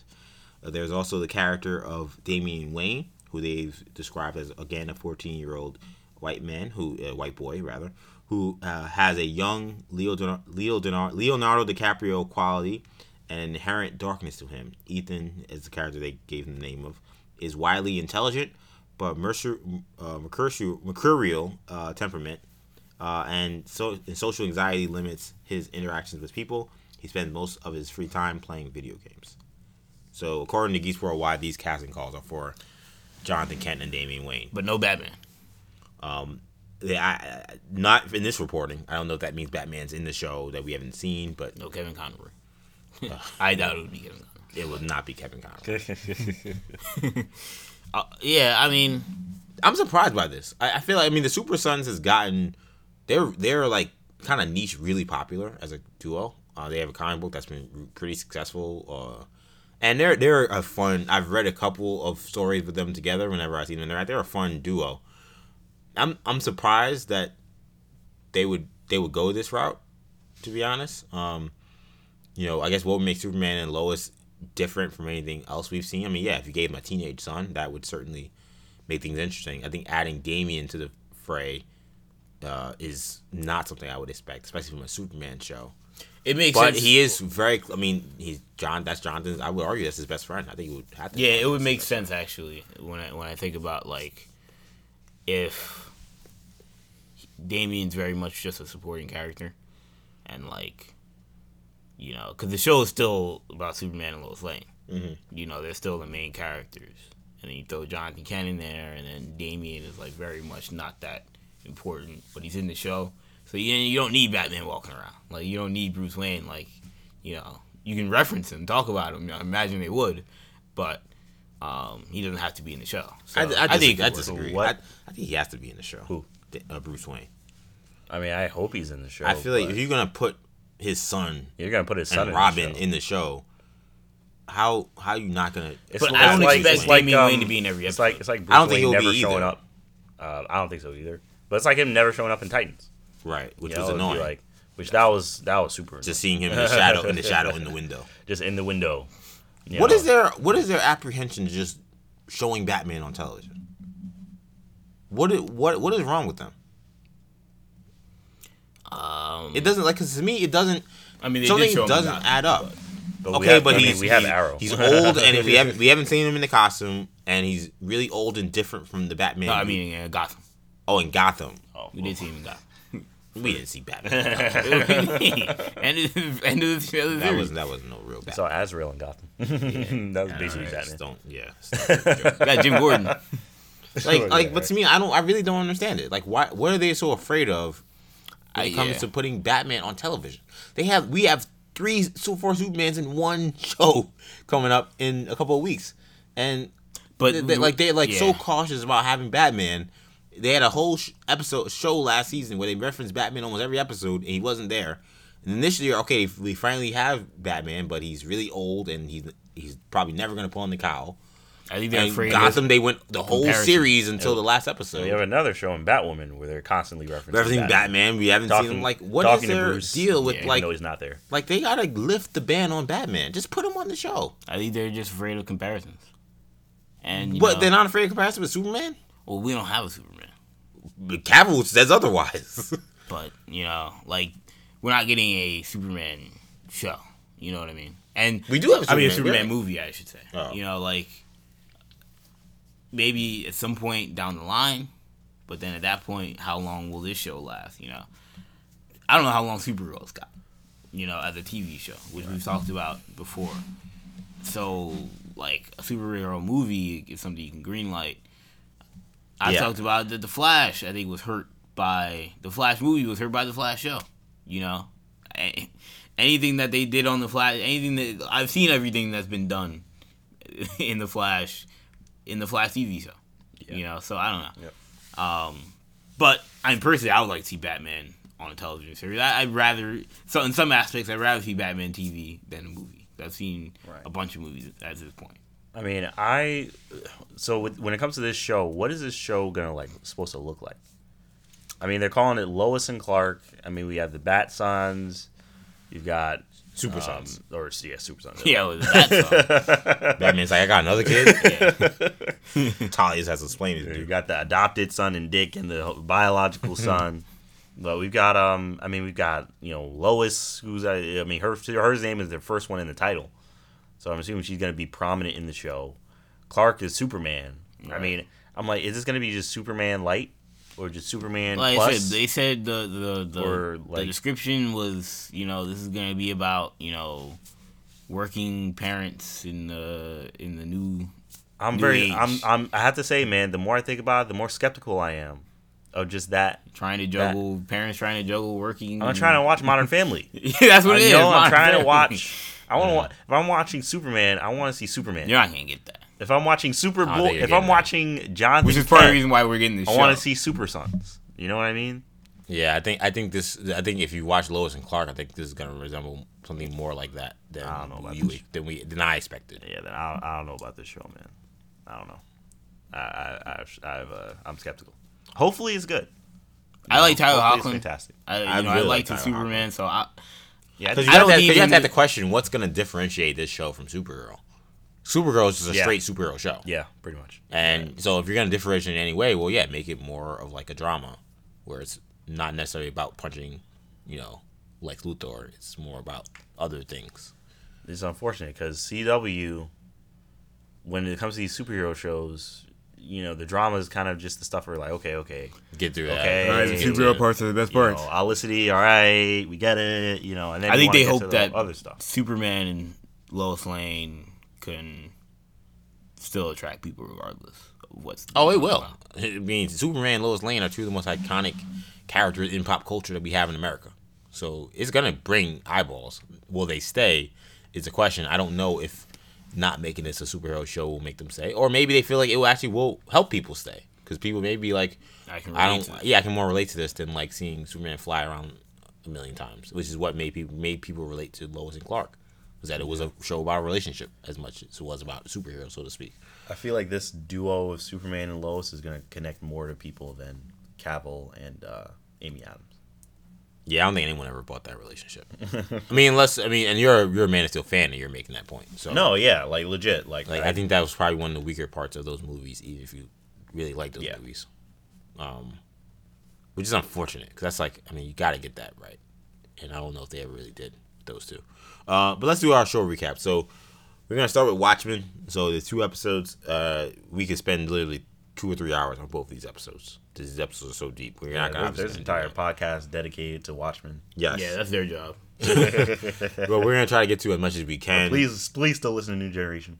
So uh, we had two episodes we we we've watched uh, since the last time we talked about Watchmen. So we had Little Fear of Lightning, which was a very uh, Looking Glass centric episode. Which these last two episodes I really enjoyed because they really they pushed the story along a lot. You know, I felt like there were ru- rumor, not rumors, but like there were kind of murmurs and whispers about the show's great, but where is it going? It's kind of slow. We're halfway through. We don't know what's going on. Were people saying that? Yeah, yeah. Well, it was. I said there were murmurs and whispers. I'm not saying it was the, the majority of the people, There's still people, but there were people saying that. saying that. Yeah, even they were saying that to episode, three episodes. They were like, and in the fourth episode, we still didn't get that much far ahead. And there were people saying, "What? Where? Where is this going?" And I think particularly, I think you get anxiety because you you know that it's nine episodes, so you're like, Right. okay, where are we going with this? Now, what's great is that it's, to me, it's been very clear that Lindelof has not wasted any episode, and he sets those four first four episodes up very well with what you finally see in five and six. So again, the first one was a very Looking Glass centric episode, and um, really went into the, the psyche of this of this uh, of this man, and and in a way that I did not expect, and really painted him in a different light uh, in regards to what he's dealing with, and creating this uh, this character of, PTSD, um, uh, you know, victim or PTSD sufferer through what happened in 1985 with Veidt Attack on New York. He was across the way in um, in Hoboken, New Jersey. But uh, and he was actually saved by being in a funhouse after being kind of duped by some girl. Um, uh, he was he was saved from the attack that the psychic attack that killed you know millions and millions of people in New York City and in New Jersey where he was as he walked out the funhouse he saw everybody was pretty much dead, uh, and how that's kind of stuck with him today and he kind of he has a whole crazy alien security system in his home and Extra, extra dimensional security. Yes, Yeah. Social Security, which is like, I love this. I love the Watchmen universe because I just feel like they take everything, and they really, it's like every question you have, everything that happens Supernatural, they like ask the question of what would happen in real life if this happened.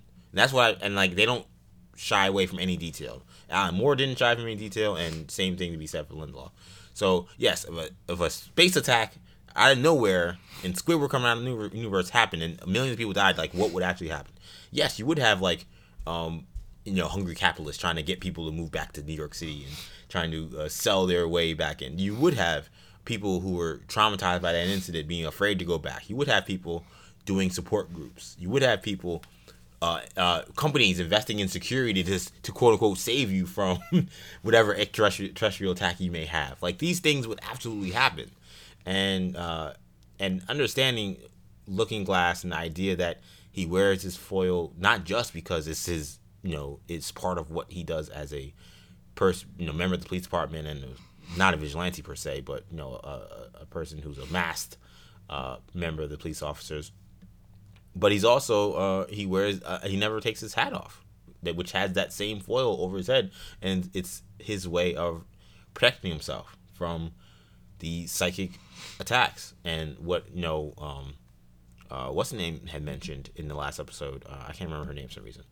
Uh, Silk Spectre, um, Laurie, Blake. Laurie. Laurie, yeah, who talked about how like oh they're worried that like the people who have who experience that psychic attack like they can't sleep at night. They have these like psychotic breaks in their sleep, and you see him wearing the mask in his sleep because of that. Like it's pretty crazy. Oh yeah, yeah. That, I mean, that episode was that whole episode was just fantastic. I mean, Looking Glass has been um, just in just in looking online and getting the pulse of people. I feel like Looking Glass is almost like a show favorite for a lot of people. Um, uh, I mean, just the aura around him is is very Rorschach like.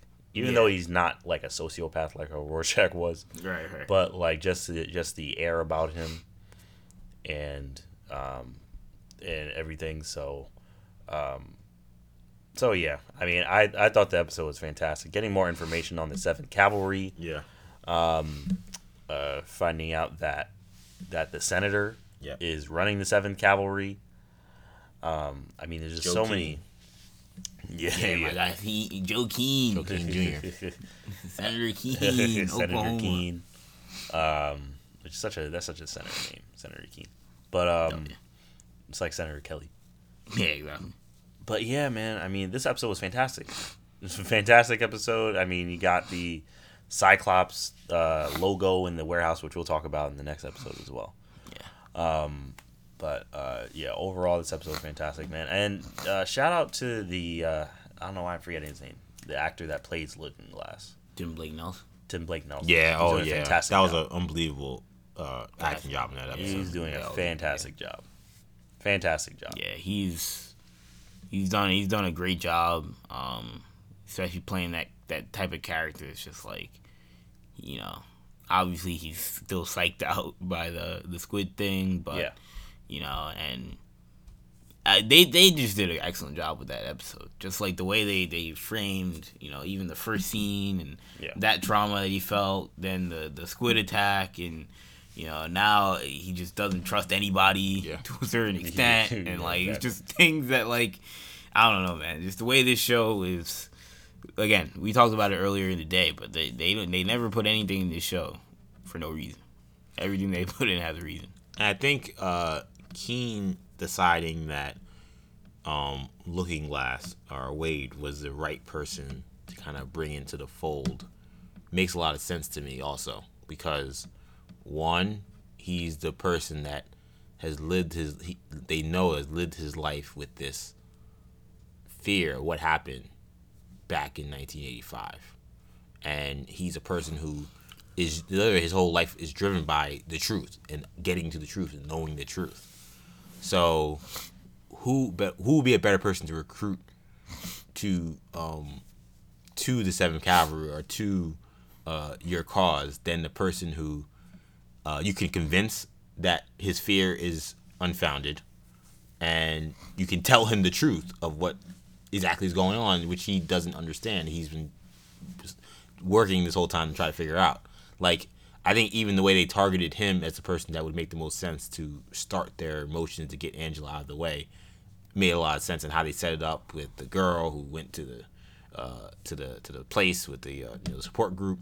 Like, yeah, it was uh, it all made a lot of sense, and I think Keene being behind the Seventh Cavalry also uh, I remember I said that that dude's gonna gonna be a heel. yeah yeah it, it was obvious. Yeah, Um, you don't put senators in a show like that unless they're gonna be a. But I think that like anything, like things can be obvious, but doesn't mean it can't still be good. And I think that like his even his, him talking about like why he is part of the Seventh Cavalry and how like he connected it to the cop and he was like, look, you know, this was like just us kind of kind of keeping the peace, and you know, for, you know, I keep these like crazy racist rednecks from killing people, and like you know, he keeps the police in line, and you know, everybody goes about their day, and it's kind of crazy because like those are the kind of deals that are 100% cut between like police departments and like underlords of crime. Like police department having understand un- understanding with the mob or a police department having an understanding with the gangs. Like those that that happens, you know. Now not it, it being this crazy structure where like it's a police uh, decorated police chief and like a senator. Uh, you know that's that that's crazy, and that's definitely in the conspiracy theory line. But those kind of peace offerings or, or situations kind of happen, and it goes back to like uh, when the chief in the I think in the first episode when he, he learns about the, the cavalry killing the officer he kind of goes like why did they start up this issue again like like even there you can almost tell like he knew something that like the other people didn't know like they always thought the cavalry were evil but for him he was like why did they do this again like i thought we were good like now you see why he thought that Right. Right. Yeah, that's true. Now, um, Looking Glass. do we think he survived whatever was going to happen to him Well, that's what I was gonna Yeah, say. I I so. think so because be now there's two. There's two. You know, maybe maybe he didn't. You know, but I think the way I interpreted it was, so obviously he rats out Angela, yes but uh, whatchamacallit, Keene gave him that ultimatum, so he had to do it. My question is, what you call it and then Keene is setting him up because then he those guys pull up to take him out. yeah of course My question is, Looking Glass would know that Keene was lying to him and saying that you know I you you know you'll be fine. right You know, so Looking Glass was gonna know that those guys were gonna pull up on some level, uh, and that he wasn't he wasn't safe. So he may have been he may have been strapped already, or he may have been already ready, preparing for some be- people to pull to pull up on him. So he may have gotten out on that. But Plus, why? But why would he? What would be the impetus for him to rat out Angela still, if that was the case? well, he had to protect her. Uh, remember they said you know what's called yeah family. Keene needed yeah, Keene needed her out of the way. Right. So he was like, all right, Right. I need, I'm gonna, you know, rat her out so that she's out of the way, so that she's protected. But they're still gonna come after me Mm-hmm. because this guy's lying. yeah, because it definitely seems for someone who's so paranoid, it seems like it, it seemed kind of crazy that he would just fall for something like that. Yeah, he's very sloppy. Though I, I again, I, I do think that Keene targeting him made the most sense. Yeah, you know, at the same time, he also he was going through a very, you know, obviously he had still had that trauma. Yeah. With his, plus learning that the whole. Well, also, what do we think of the Veidt message? Uh, the Veidt message. The Veidt That's how that's how he learns the truth. Right. Is is through the Veidt Right, message. you know. Um. I mean, there's a lot of questions. Even One, I, thought, I, I, I don't know how I feel about Jeremy Irons. I didn't like. the I didn't like him playing Veidt. Veidt. I, I kind of Like, agree. He looked like he was I like, yeah. I wish they had They- casted somebody someone else. younger, right? Or or you know, look if y'all got the budget, man, put Yeah. those dots. Do the you know what what they did with yeah, the the Marvel. the, the Marvel magic. Yeah, exactly. de-aging. Michael Yeah, Douglas. the de aging, Michael Douglas, Samuel L. Jackson, the even um uh what's his name in The Irishman? How they de aged him? Um, the mo- main mobster dude. I. Not, not Daniel Craig. Uh, De, De Niro. Oh, Robert Rob De De Niro. Niro. Yeah, how they de aged him in the movie. Yeah. Yeah, I, I, I, I, I didn't like that either. I Um, think he did look somewhat younger. I think Lindelof tried, wanted. but- I think he. I think he wanted Veidt. I mean, because what's the name? Of, uh, Irons is a great Yeah, actor. Irons, and, he delivered and it the great. monologue was outstanding. Yeah, I think he felt like he needed Irons to deliver that monologue because he couldn't get some guy to do an Irons impersonation. Right. So Right. I think he chose the lesser of two evils in his eyes. Visually, yes, it looked weird. Visually, it looked weird because it's like this guy looks the same age as he does from 40 Yeah. years ago, and that doesn't make any sense. Yeah. I- mm. It was in black and white, right? No, it was No, cool. Oh, it was color? It was in color. Did I mean I don't know? They could have done something to make him look like, you know, you know, even if, you know, different hair color. I don't know. Yeah, I mean, he seemed more blonde, I guess. he did seem a little more blonde. That was the only difference. but that was it. He saw there's just as many wrinkles. yeah, So uh, that was the only thing I didn't like. Right. But th- it's crazy that he was able to plan that far ahead. and it really speaks to like it, it adds more to the psychology of Veidt because like as we've seen, I mean, like Robert Redford seems like a pretty good president. Right. like he's doing a lot of the right stuff. You know, he seems to be kind of correcting a lot of the wrongs in American society. Uh, Yeah. Not everything's perfect, but like there, it seems like you know clearly not everything's perfect. But it seems from his standpoint, he's done all he could do. And when you consider that, like Veidt did all this in turn in hopes of creating a utopia, and that Redford would be the right person to do it, like and you see what Redford has done and where the steps he's taken towards that, it's like it goes back to that whole thing of like, yeah, Veidt's a villain, but like he really thinks he's a hero and he really thinks he's trying to do what's best for society. At least right. he did um, when he the, did what he did. For me, also the Veidt message illuminates how crazy or how like the situation he's in has to be really bad. For the fact that he can't get out and like he got put in this situation, like something something crazy must have happened. We don't know what happened yet. We don't know where. I mean, we know where he is. So yeah, Lindelof said he's in he's on Jupiter, but um, like we we don't know the specifics of what happened. But given that he was able to plan that far ahead, you have to think that something somebody had to have intervened, and it had to have been pretty crazy. Yeah, I mean he he's on Jupiter he finds or out he's on a, a, moon of Jupiter. Yeah, moon. Yeah. Well, he he got himself to the moon. He wasn't on the moon initially. Oh, really? Yeah, I think he was on Jupiter, and then he got himself to the moon. So that's where he's shooting those people. Yes, he was oh. shooting them to the moon, so that he could make the the, the save me sign, and that right. the satellites can pick it up. And then what's interesting about the save me is that it says save me D. Yeah. And it's cut off. Some people are like, is that doc- save me Doctor, Doctor Manhattan? Yeah. It save me some people, you know, Dan, like, you know, Nite Owl. You know, I, I don't know.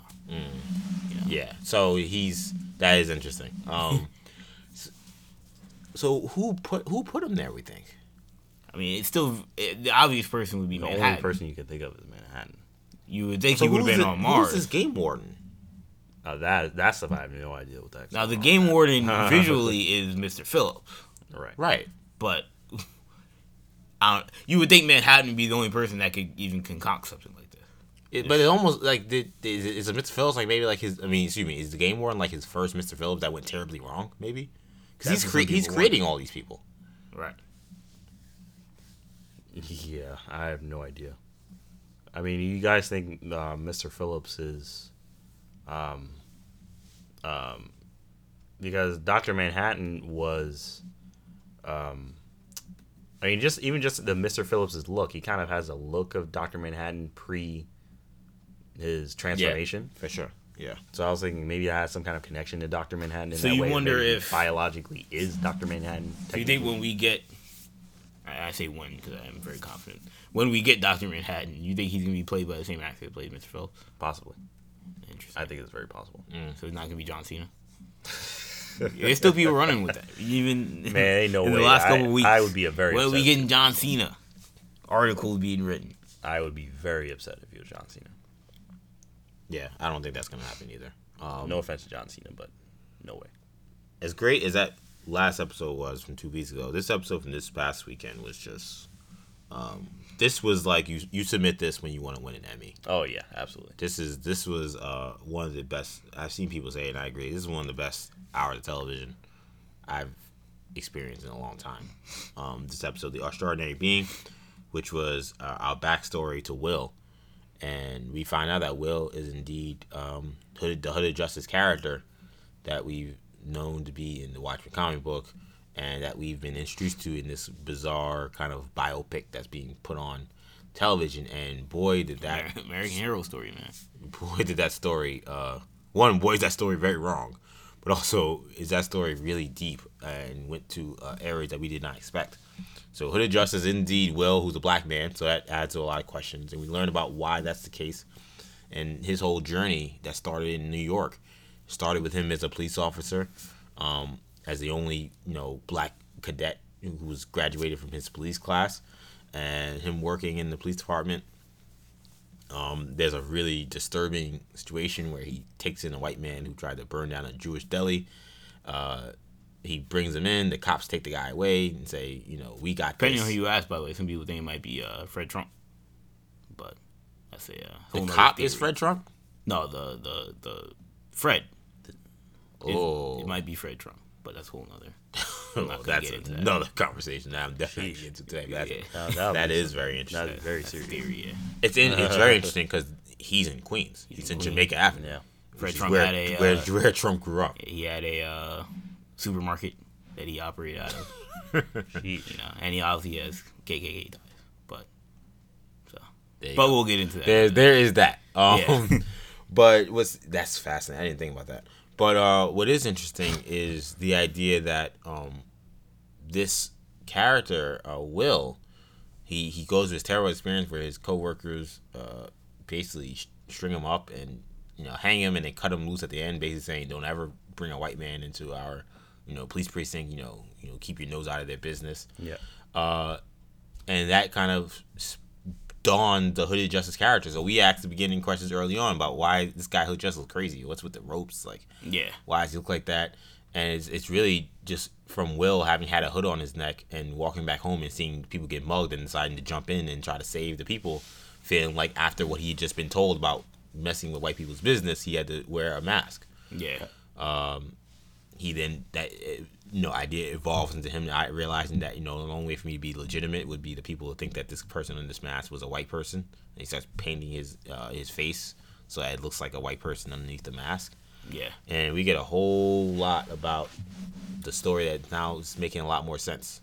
Um, his, his his whole thing is driven by let's like the fight with the KKK in New York, and uh, as as he was told that you know the Cyclops uh, was the was the way it was it was referred to. Um, this there's so much to get into. We don't have all the time to get into all of it. But what do you guys make of this uh, origin story for Will and how it ties into the end of the episode where we see how he strung up the chief, which was using the KKK technology that had, had once been used during his uh, raid of one of their factories. Yeah, man, this is one of the best episodes of television I've seen in a very long time. Uh, flashbacks to some of the some of the highlights in Game of Thrones.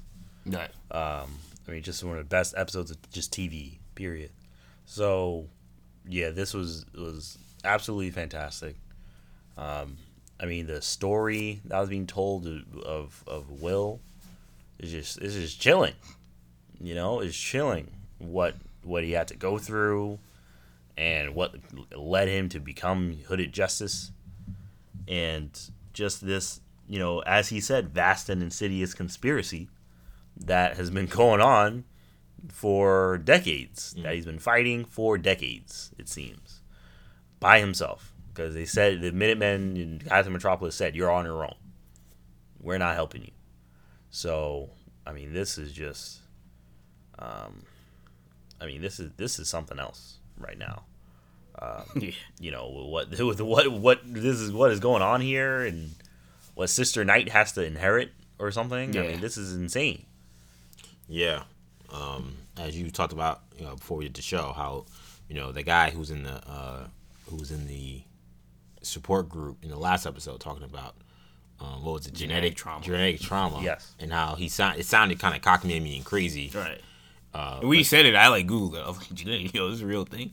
And people were talking about, yeah. I mean, Yeah, and uh, and to see, like, uh, what's the name? Uh, Angela actually go through literal genetic trauma was like, again, everything in the show is so detailed. Nothing is by accident. I even, I mean, yeah. I mean, you you even think about, you know, the face paint that she wears versus Hooded Justice, and yeah, how his was white, but hers is black. Yes. You know, like I mean, I don't know, but um, but what I will say, this episode definitely shows for all the people. I wasn't one of these people. All the people that wanted a Boba Fett movie, like this, is this, this for me, this Hooded Justice story, what Damon Lindelof's been able to do, supports that idea because they took a character in Hooded Justice that had no real backstory. You know, like he was there, but you know, one of the characters in Watchmen that didn't have much to him that we knew about him, and you know, they didn't ruin him.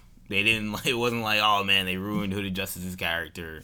You know, like they Lindelof took the concept of him and completely turned it upside down and made it made sense and probably improved the character in so many ways to the point where now Will Reeves is Hooded Justice. You know, right. even though it's I mean it's canon, but it's not canon. Like he's canon in this story, but like uh, but and Alan Moore, I don't think he intended for this to be the, the concept of Hooded I- Justice I- when he I- wrote I'd be surprised. You know, I don't think he wrote him like a white dude for this to be the story, but you know, Lindelof worked with what he had and he created this character. But this story was incredible.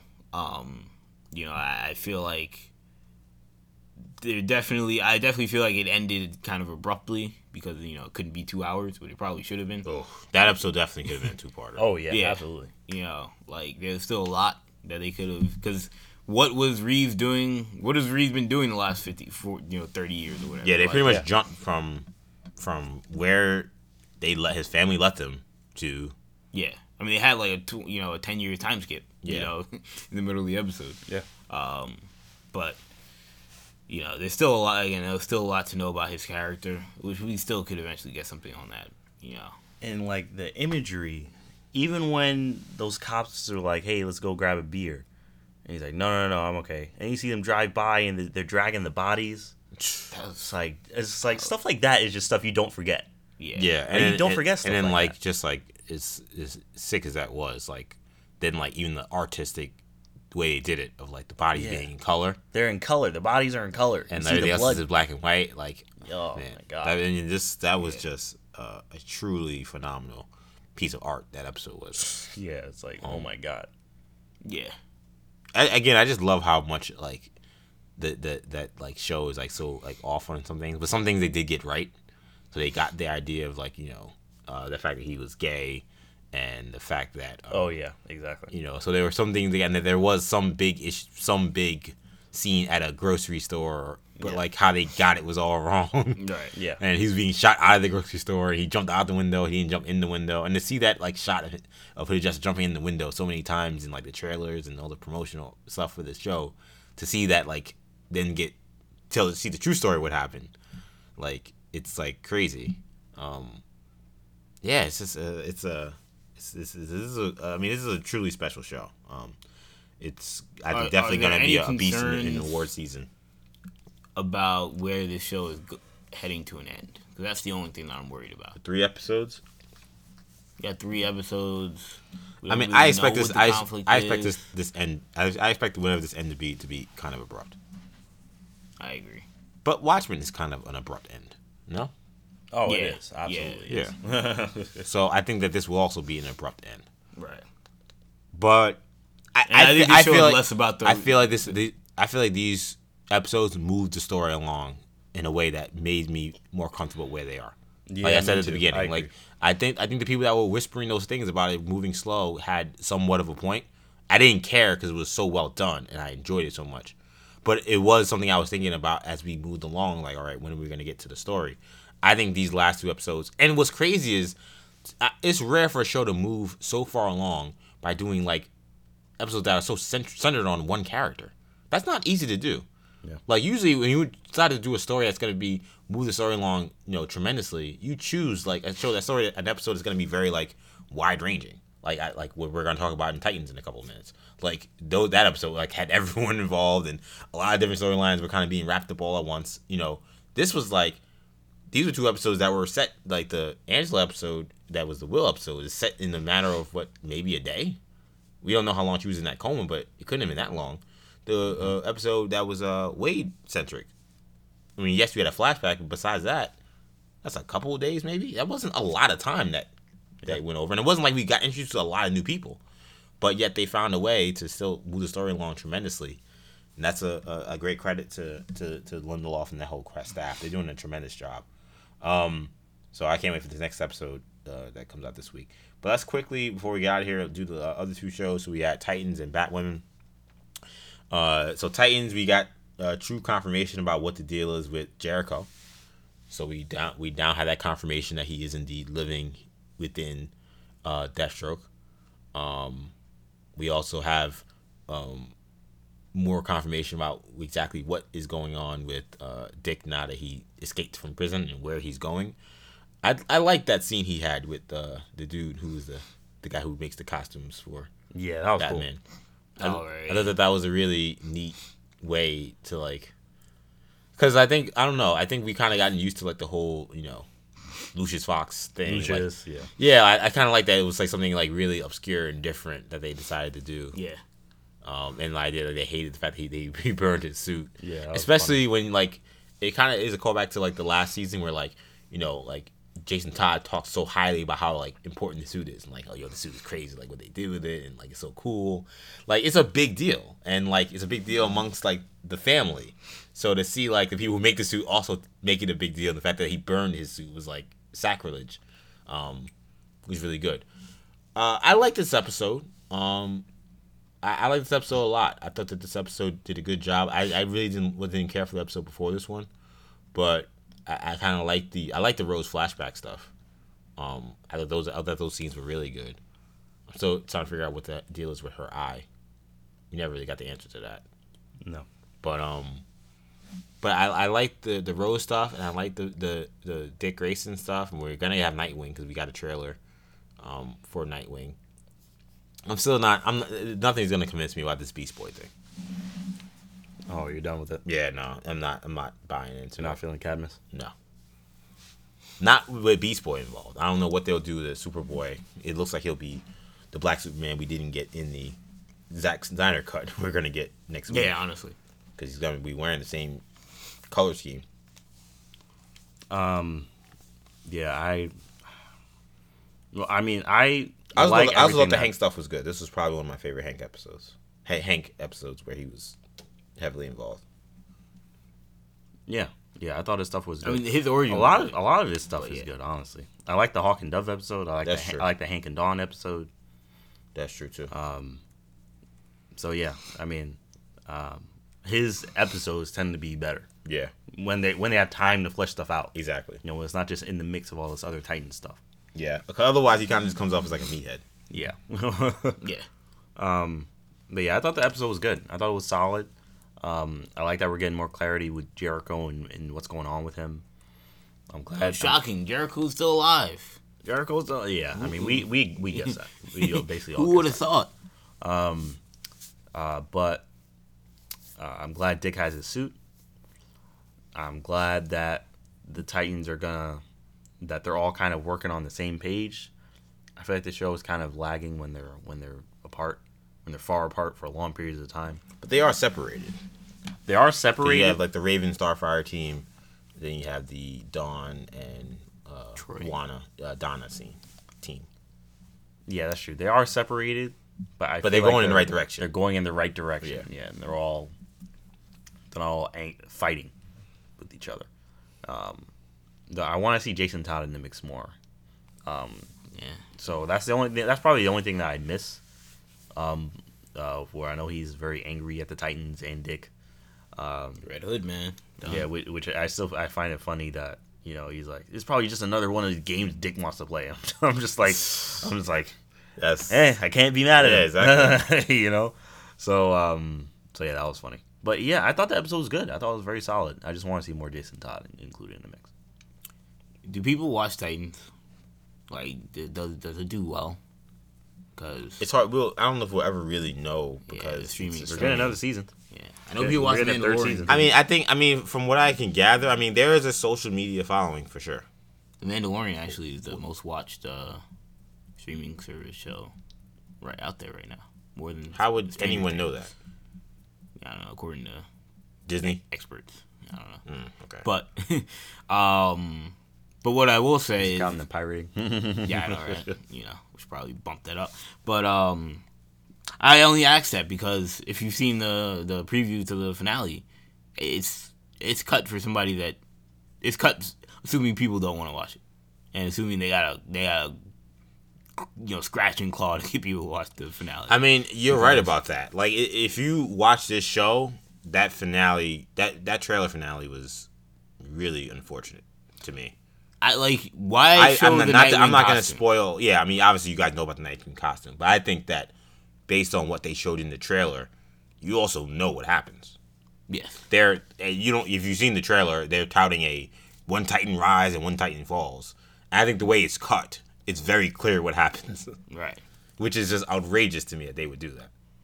So now, if you don't watch the show, you might not know. But if you watch the show, you watch the trailer closely, yeah. it's not that hard yeah, so I mean, look, you know, again, like you said, it's unfortunate. Um, you know, I, I should we even speculate on what is going to happen? I think they gave it away. You know, cause I don't want to do that because I feel like if someone wants to watch it and they they, Yeah, they- that's a good point. and they're listening Right. to this podcast, oh, I'll check out the last episode. Like I don't want to spoil it for them, or if they didn't pick up on it. But right, I think it's very. If they don't do what I think they're gonna do, I'm gonna be shocked, right. which is terrible. But I don't know. That that was a that was because and then like unfortunately, you- like the reason why it's funny you asked that question because I did some more research and then the Titans fans who have been following like the actors and stuff, it's clear what's gonna happen. Right. I don't even. I don't even know that. So yeah. it's like it's clear what's gonna happen. And I'm like, man, like, and I, I didn't know it was gonna happen before that trailer came out. right. I was sitting, there, I was like, I wonder how this is gonna end. I'm excited. yeah. Um. Yeah. They could have done like a teaser without just teasing Nightwing. They didn't have to do all that other stuff. Yeah. Honestly, like Yeah. so, and when if and when that character dies or a character dies, like it would have been it would have made way more of an impact if I didn't know it was gonna happen. Of if course. they didn't tell me it's gonna happen. You Yeah. don't have to tell me a character's gonna die to get me to watch. But that's why I asked: do, Are people gonna mm, watch? Do people watch this show? I mean, it, it's a good question. Now I mean, it your, has- your question I comes mean, full circle. I mean, EJ is in line when he says they have a legit. I mean, they got 500k, like almost 500k followers on Instagram, Right. which is more than a lot of other. They may feel like TV those people don't watch the show.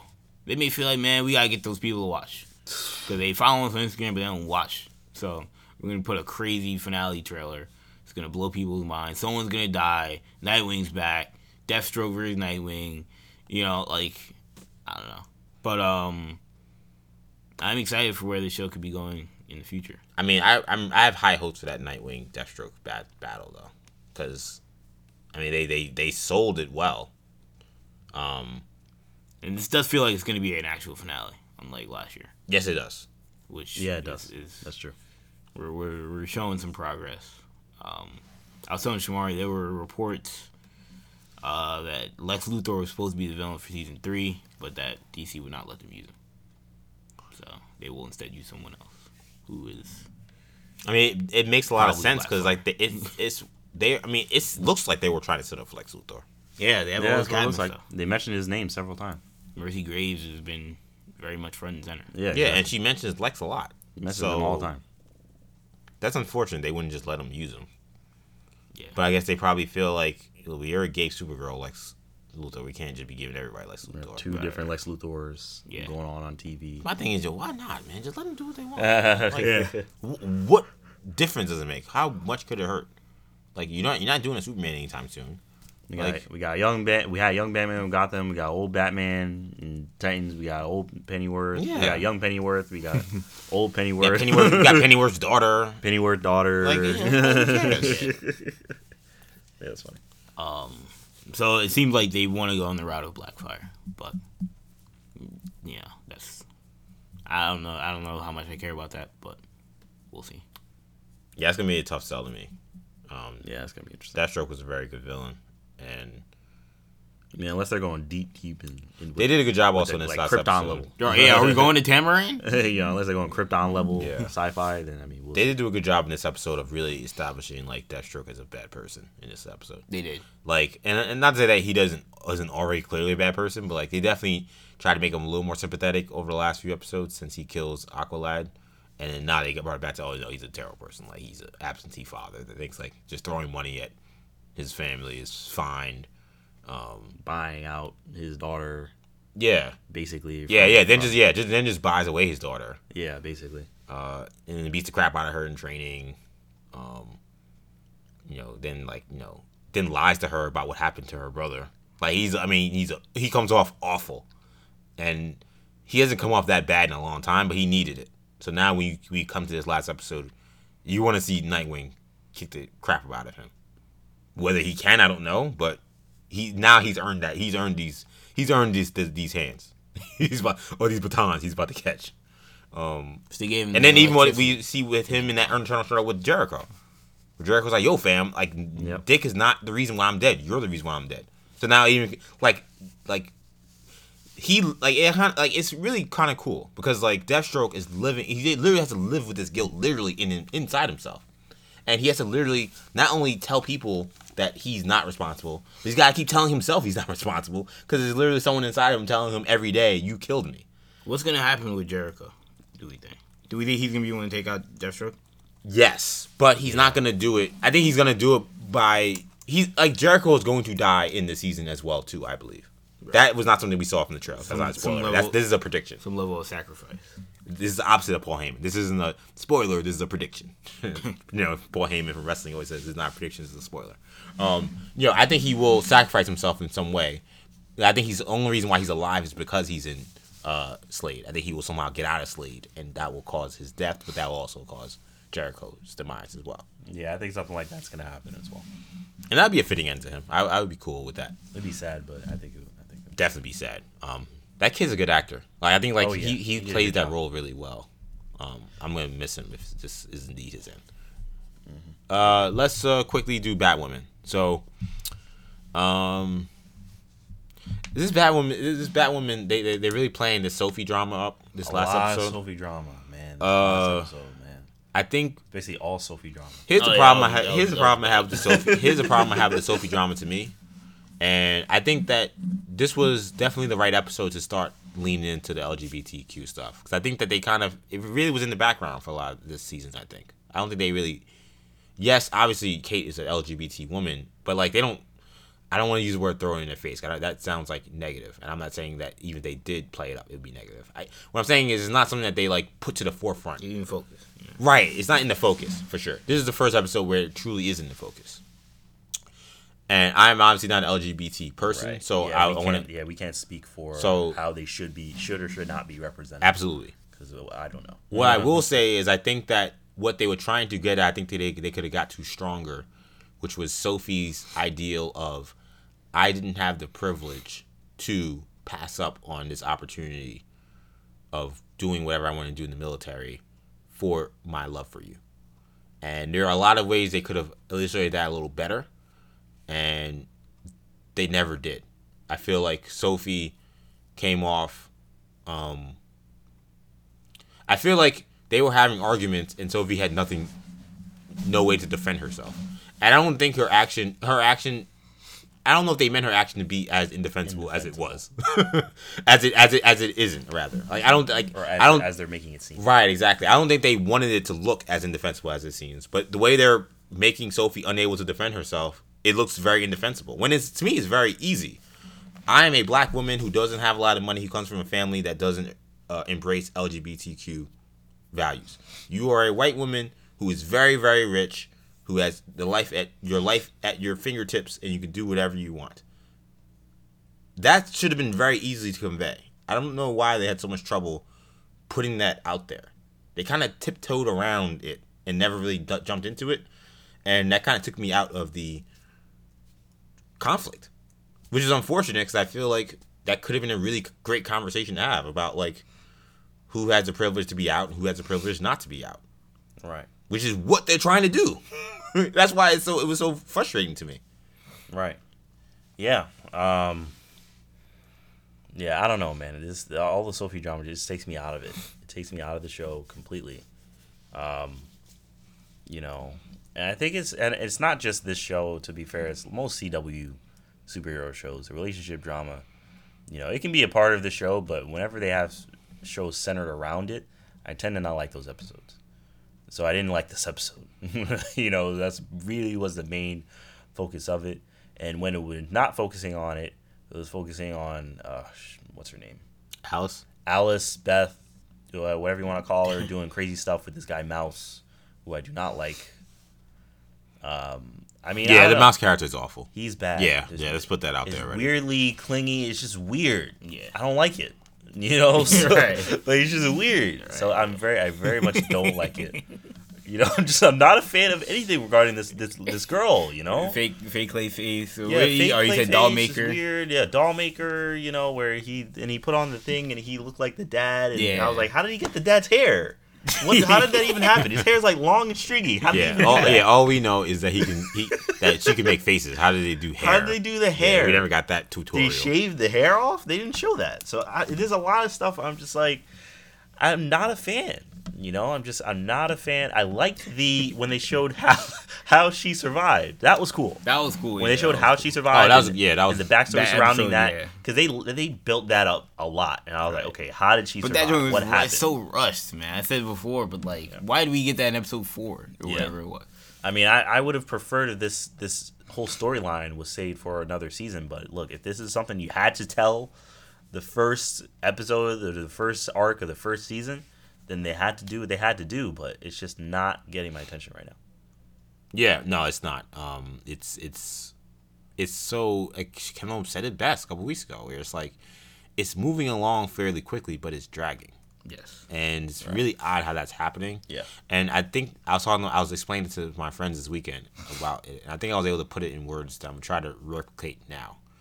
I think the reason why it feels that way is because everything that's happening is happening is happening fast, but it doesn't feel like it matters. Like mm-hmm. nothing we've learned feels like it matters because it hasn't been earned. So I don't think they earned the Alice reveal. Like we got it, we got it very early, but like she didn't do enough. There wasn't enough drama around it. kind of like the um when when we found out that Adrian Chase was uh the throwing the Star Killer, throwing Star Killer. Right. Like that felt earned. That was 100% earned. They really they really the played it up. And Alice didn't do enough for you to feel the emotional weight of, oh man, this like person who was just this little innocent girl is now this like murdering psychopath. She didn't really murder that many people or do really much of anything. She didn't cross really that many lines. Like to be like, oh man, like that would be really suck if this really was her sister, and it turns out it was. Like, and it, it's a fine line because like you either you can you can play it up for a too long a time and then it's boring like Savitar, or you can yeah. do what they did. But now again, like that person didn't do much to really gain your attention or gain your interest. Now okay i know who she is now and it's whatever. Um i don't know kendall what do you how do you feel about this episode and anything that happened or anything Shamari spoke about? Um we talked about uh Pennyworth's daughter yeah, she, was. In, yeah, I thought she was pretty good. She was cool. Yeah, I like. That was like the only. Honestly, yeah, I thought I thought her her and her dynamic with like Lucius and and uh, and Kate were actually probably the best parts of the episode. Absolutely, yeah, you know, like I honestly wouldn't mind her becoming a series regular at some point. Um, you know, I, the the stuff with you know Sophie is, I mean, it was what it was. You know, like it wasn't it didn't it didn't hurt the episode, but it was the focus, and for me, like that's just gonna always gonna be the more boring aspects of it. So, um, know, in turn, the episode ended up being kind of boring. But, um, I mean, uh, uh, my guess is that this ends with. I mean, uh, ends with, but I think this leads to uh her separating from the guy at some point. You think she's gonna be with Kate at the end? At some point, yeah. Oh, I'm not looking forward to that. Yeah. I prefer KB's with someone new. I mean, I they haven't set anybody up. I mean, maybe Pennyworth in theory. I mean, I feel like yeah, that's not gonna happen. I feel like that's gonna. I don't know. I have no idea what that is gonna. I feel like this has the potential to be a long, drawn out. I kind of agree with four, five, six seasons. I, I just agree. I don't want it to be, but that's what it, that's just the vibe that I'm getting from this. The way the show rushes things, though, like I mean, and maybe maybe that's maybe that's what they're gonna do, but like, because I mean, basically at the end of the episode, they confirm that they're gonna be, you know, distancing themselves from each other, whatever that means. Whatever. But I don't know. Like again, like I just feel I just feel like Sophie, she just comes across way too bad in these situations. Because then like she goes out of there and like professes that you know what, like I was wrong for what happened, and if I did it all over, like I would be with you and all this stuff. And then you know Kate comes to her conclusion about I think we need to you know you know, separate from each other, which I thought was kind of weird. But I was like, okay, whatever. Like, you know, that's the decision she's made. And then like, Sophie goes back to like the guy, like, you're the only one I love. You're the only one I want to be with. And I'm just like, so are we like the first the, the the whole episode was about establishing that Sophie wasn't necessarily like a liar when she did what she did. Like she was co- not coerced, but like she was convinced by someone else to do what she did and she thought she was protecting Kate and, and protecting herself by doing what she did. But then she kind of goes and just does exactly what Kate's been accusing her of doing to the other guy. Yep. Because she just lies to that guy's face. Yep. And I feel it kind of negated what they were established. I feel like they keep negating a lot of like Sophie's redeemable qualities and redeemable traits of like what she's gone through with her actions, her own actions. Yeah. She can't explain herself for why she ever does anything. And then when she finally like is able to convey a little bit of like contrition, she didn't just does it to another person. And I don't think she's supposed to be looked at as a bad person, but I don't know how else you look at her with the with decisions she makes. Yeah. Yeah, I don't know. You're right, and she doesn't ex- like. I agree with what you're saying. She doesn't explain herself well at all. She seems she seems she's like a lawyer. She needs someone to represent herself, an yeah. advocate, someone. Cause I'm like, yo, it's not like we clearly see why you did this. I don't know why they can't convey it through her script and through her lines in the, in this show. Yeah. So it's just it's not it doesn't come across well. It doesn't paint her in a good light, and you know it's just it's not it's not good television. I mean, no, it isn't. I don't like seeing it. I don't. No one likes to see one-sided arguments. You know, I, you know exactly. You know, I don't that, like that make the make the protagonist look great every time. You know, like I really, really don't like seeing it. Like it's not like entertaining. So I don't know.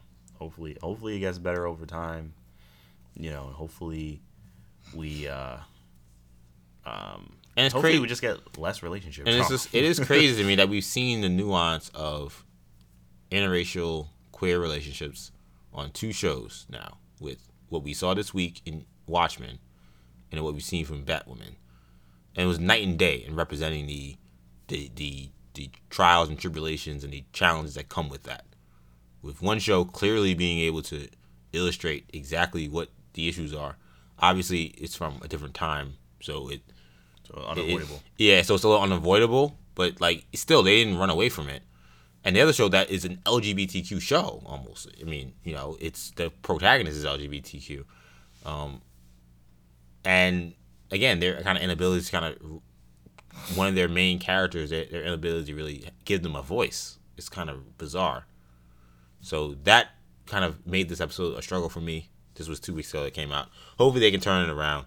Um, but yeah, this was like a step back. I think they've had kind of was the last episode. The last episode wasn't the episode with the Alice, uh, Alice, uh, whatever, what's the name? Origin story. It was two episodes ago. Two episodes ago, right? I do. The last episode was the executioner, I think. Yes. Yes. Yeah. Okay. Yeah. You're right. Yeah. that was that was rough too. Um, it was no. It's funny? Also, real quickly, I did also I do also feel like the the uh the dad divorce. Well, first of all, there was one other thing I want to talk about this episode that bothered me too. I thought Kate looked kind of weak by like the whole thing of I can't let my dad know I'm Batwoman. Like just the way they kind of presented it. Also, like there was a way they could have done it that didn't make it seem like I can't let my dad find out. right. Like I like I don't know. Like I I feel like someone who's like supposed to be a very strong, independent woman who's a grown up. There was just a again. It's just the way it was written. It could have been written in a way that didn't make her sound so much like, oh, if my parents find out, I'm gonna get grounded. Like that's the way they kind of were like bringing it up. Like, am I? Did anyone else feel that way? Uh, I didn't pick up on that, but you're right. Though. Right, yeah, that is immature. You know, you know, and like not even that it was immature because like her dad, like it makes sense for you not want your want your dad to find out that you're a Batwoman, particularly yeah, when he's probably like, won't want anybody. when yeah, you don't want anyone to find out, and particularly when like this guy is also like been trying to like hunt you down or like yeah. put you in handcuffs. But like again, there's a way to present that that doesn't make it sound so much like you're you're worried you're gonna get a timeout or you're worried you're gonna get grounded and that's kind of the way like they presented it, and they mm-hmm. they should have done a little better job of that. Um, so it wasn't that crazy about this episode. Hopefully, things will get better as we move along. But I think that's a good place to wrap this very uh, jam-packed long show of New Generation Hero Talk. Hope you guys enjoyed it. Hope you guys enjoyed listening. Um, of course, we're here every week with Hero Talk. Um, you can catch us on SoundCloud, iTunes, Stitcher, and TuneIn at the New Generation Podcast Network. We have plenty of other podcasts as well. Make sure you catch us on social media. You can find us on Facebook, New Generation Media, on Twitter, New Generation Pod, and on Instagram, New Generation Podcast. You can find Shamari on social media, uh, Snapchat, and, uh, and Instagram, MTSham22. I'm on Instagram, EJ uh, Action EJ, and on Twitter, EJ underscore Stewart. That does it for now. We'll be back next week with more Hero Talk. For Shamari, for Kendall, I'm EJ. Have a happy Thanksgiving. Peace.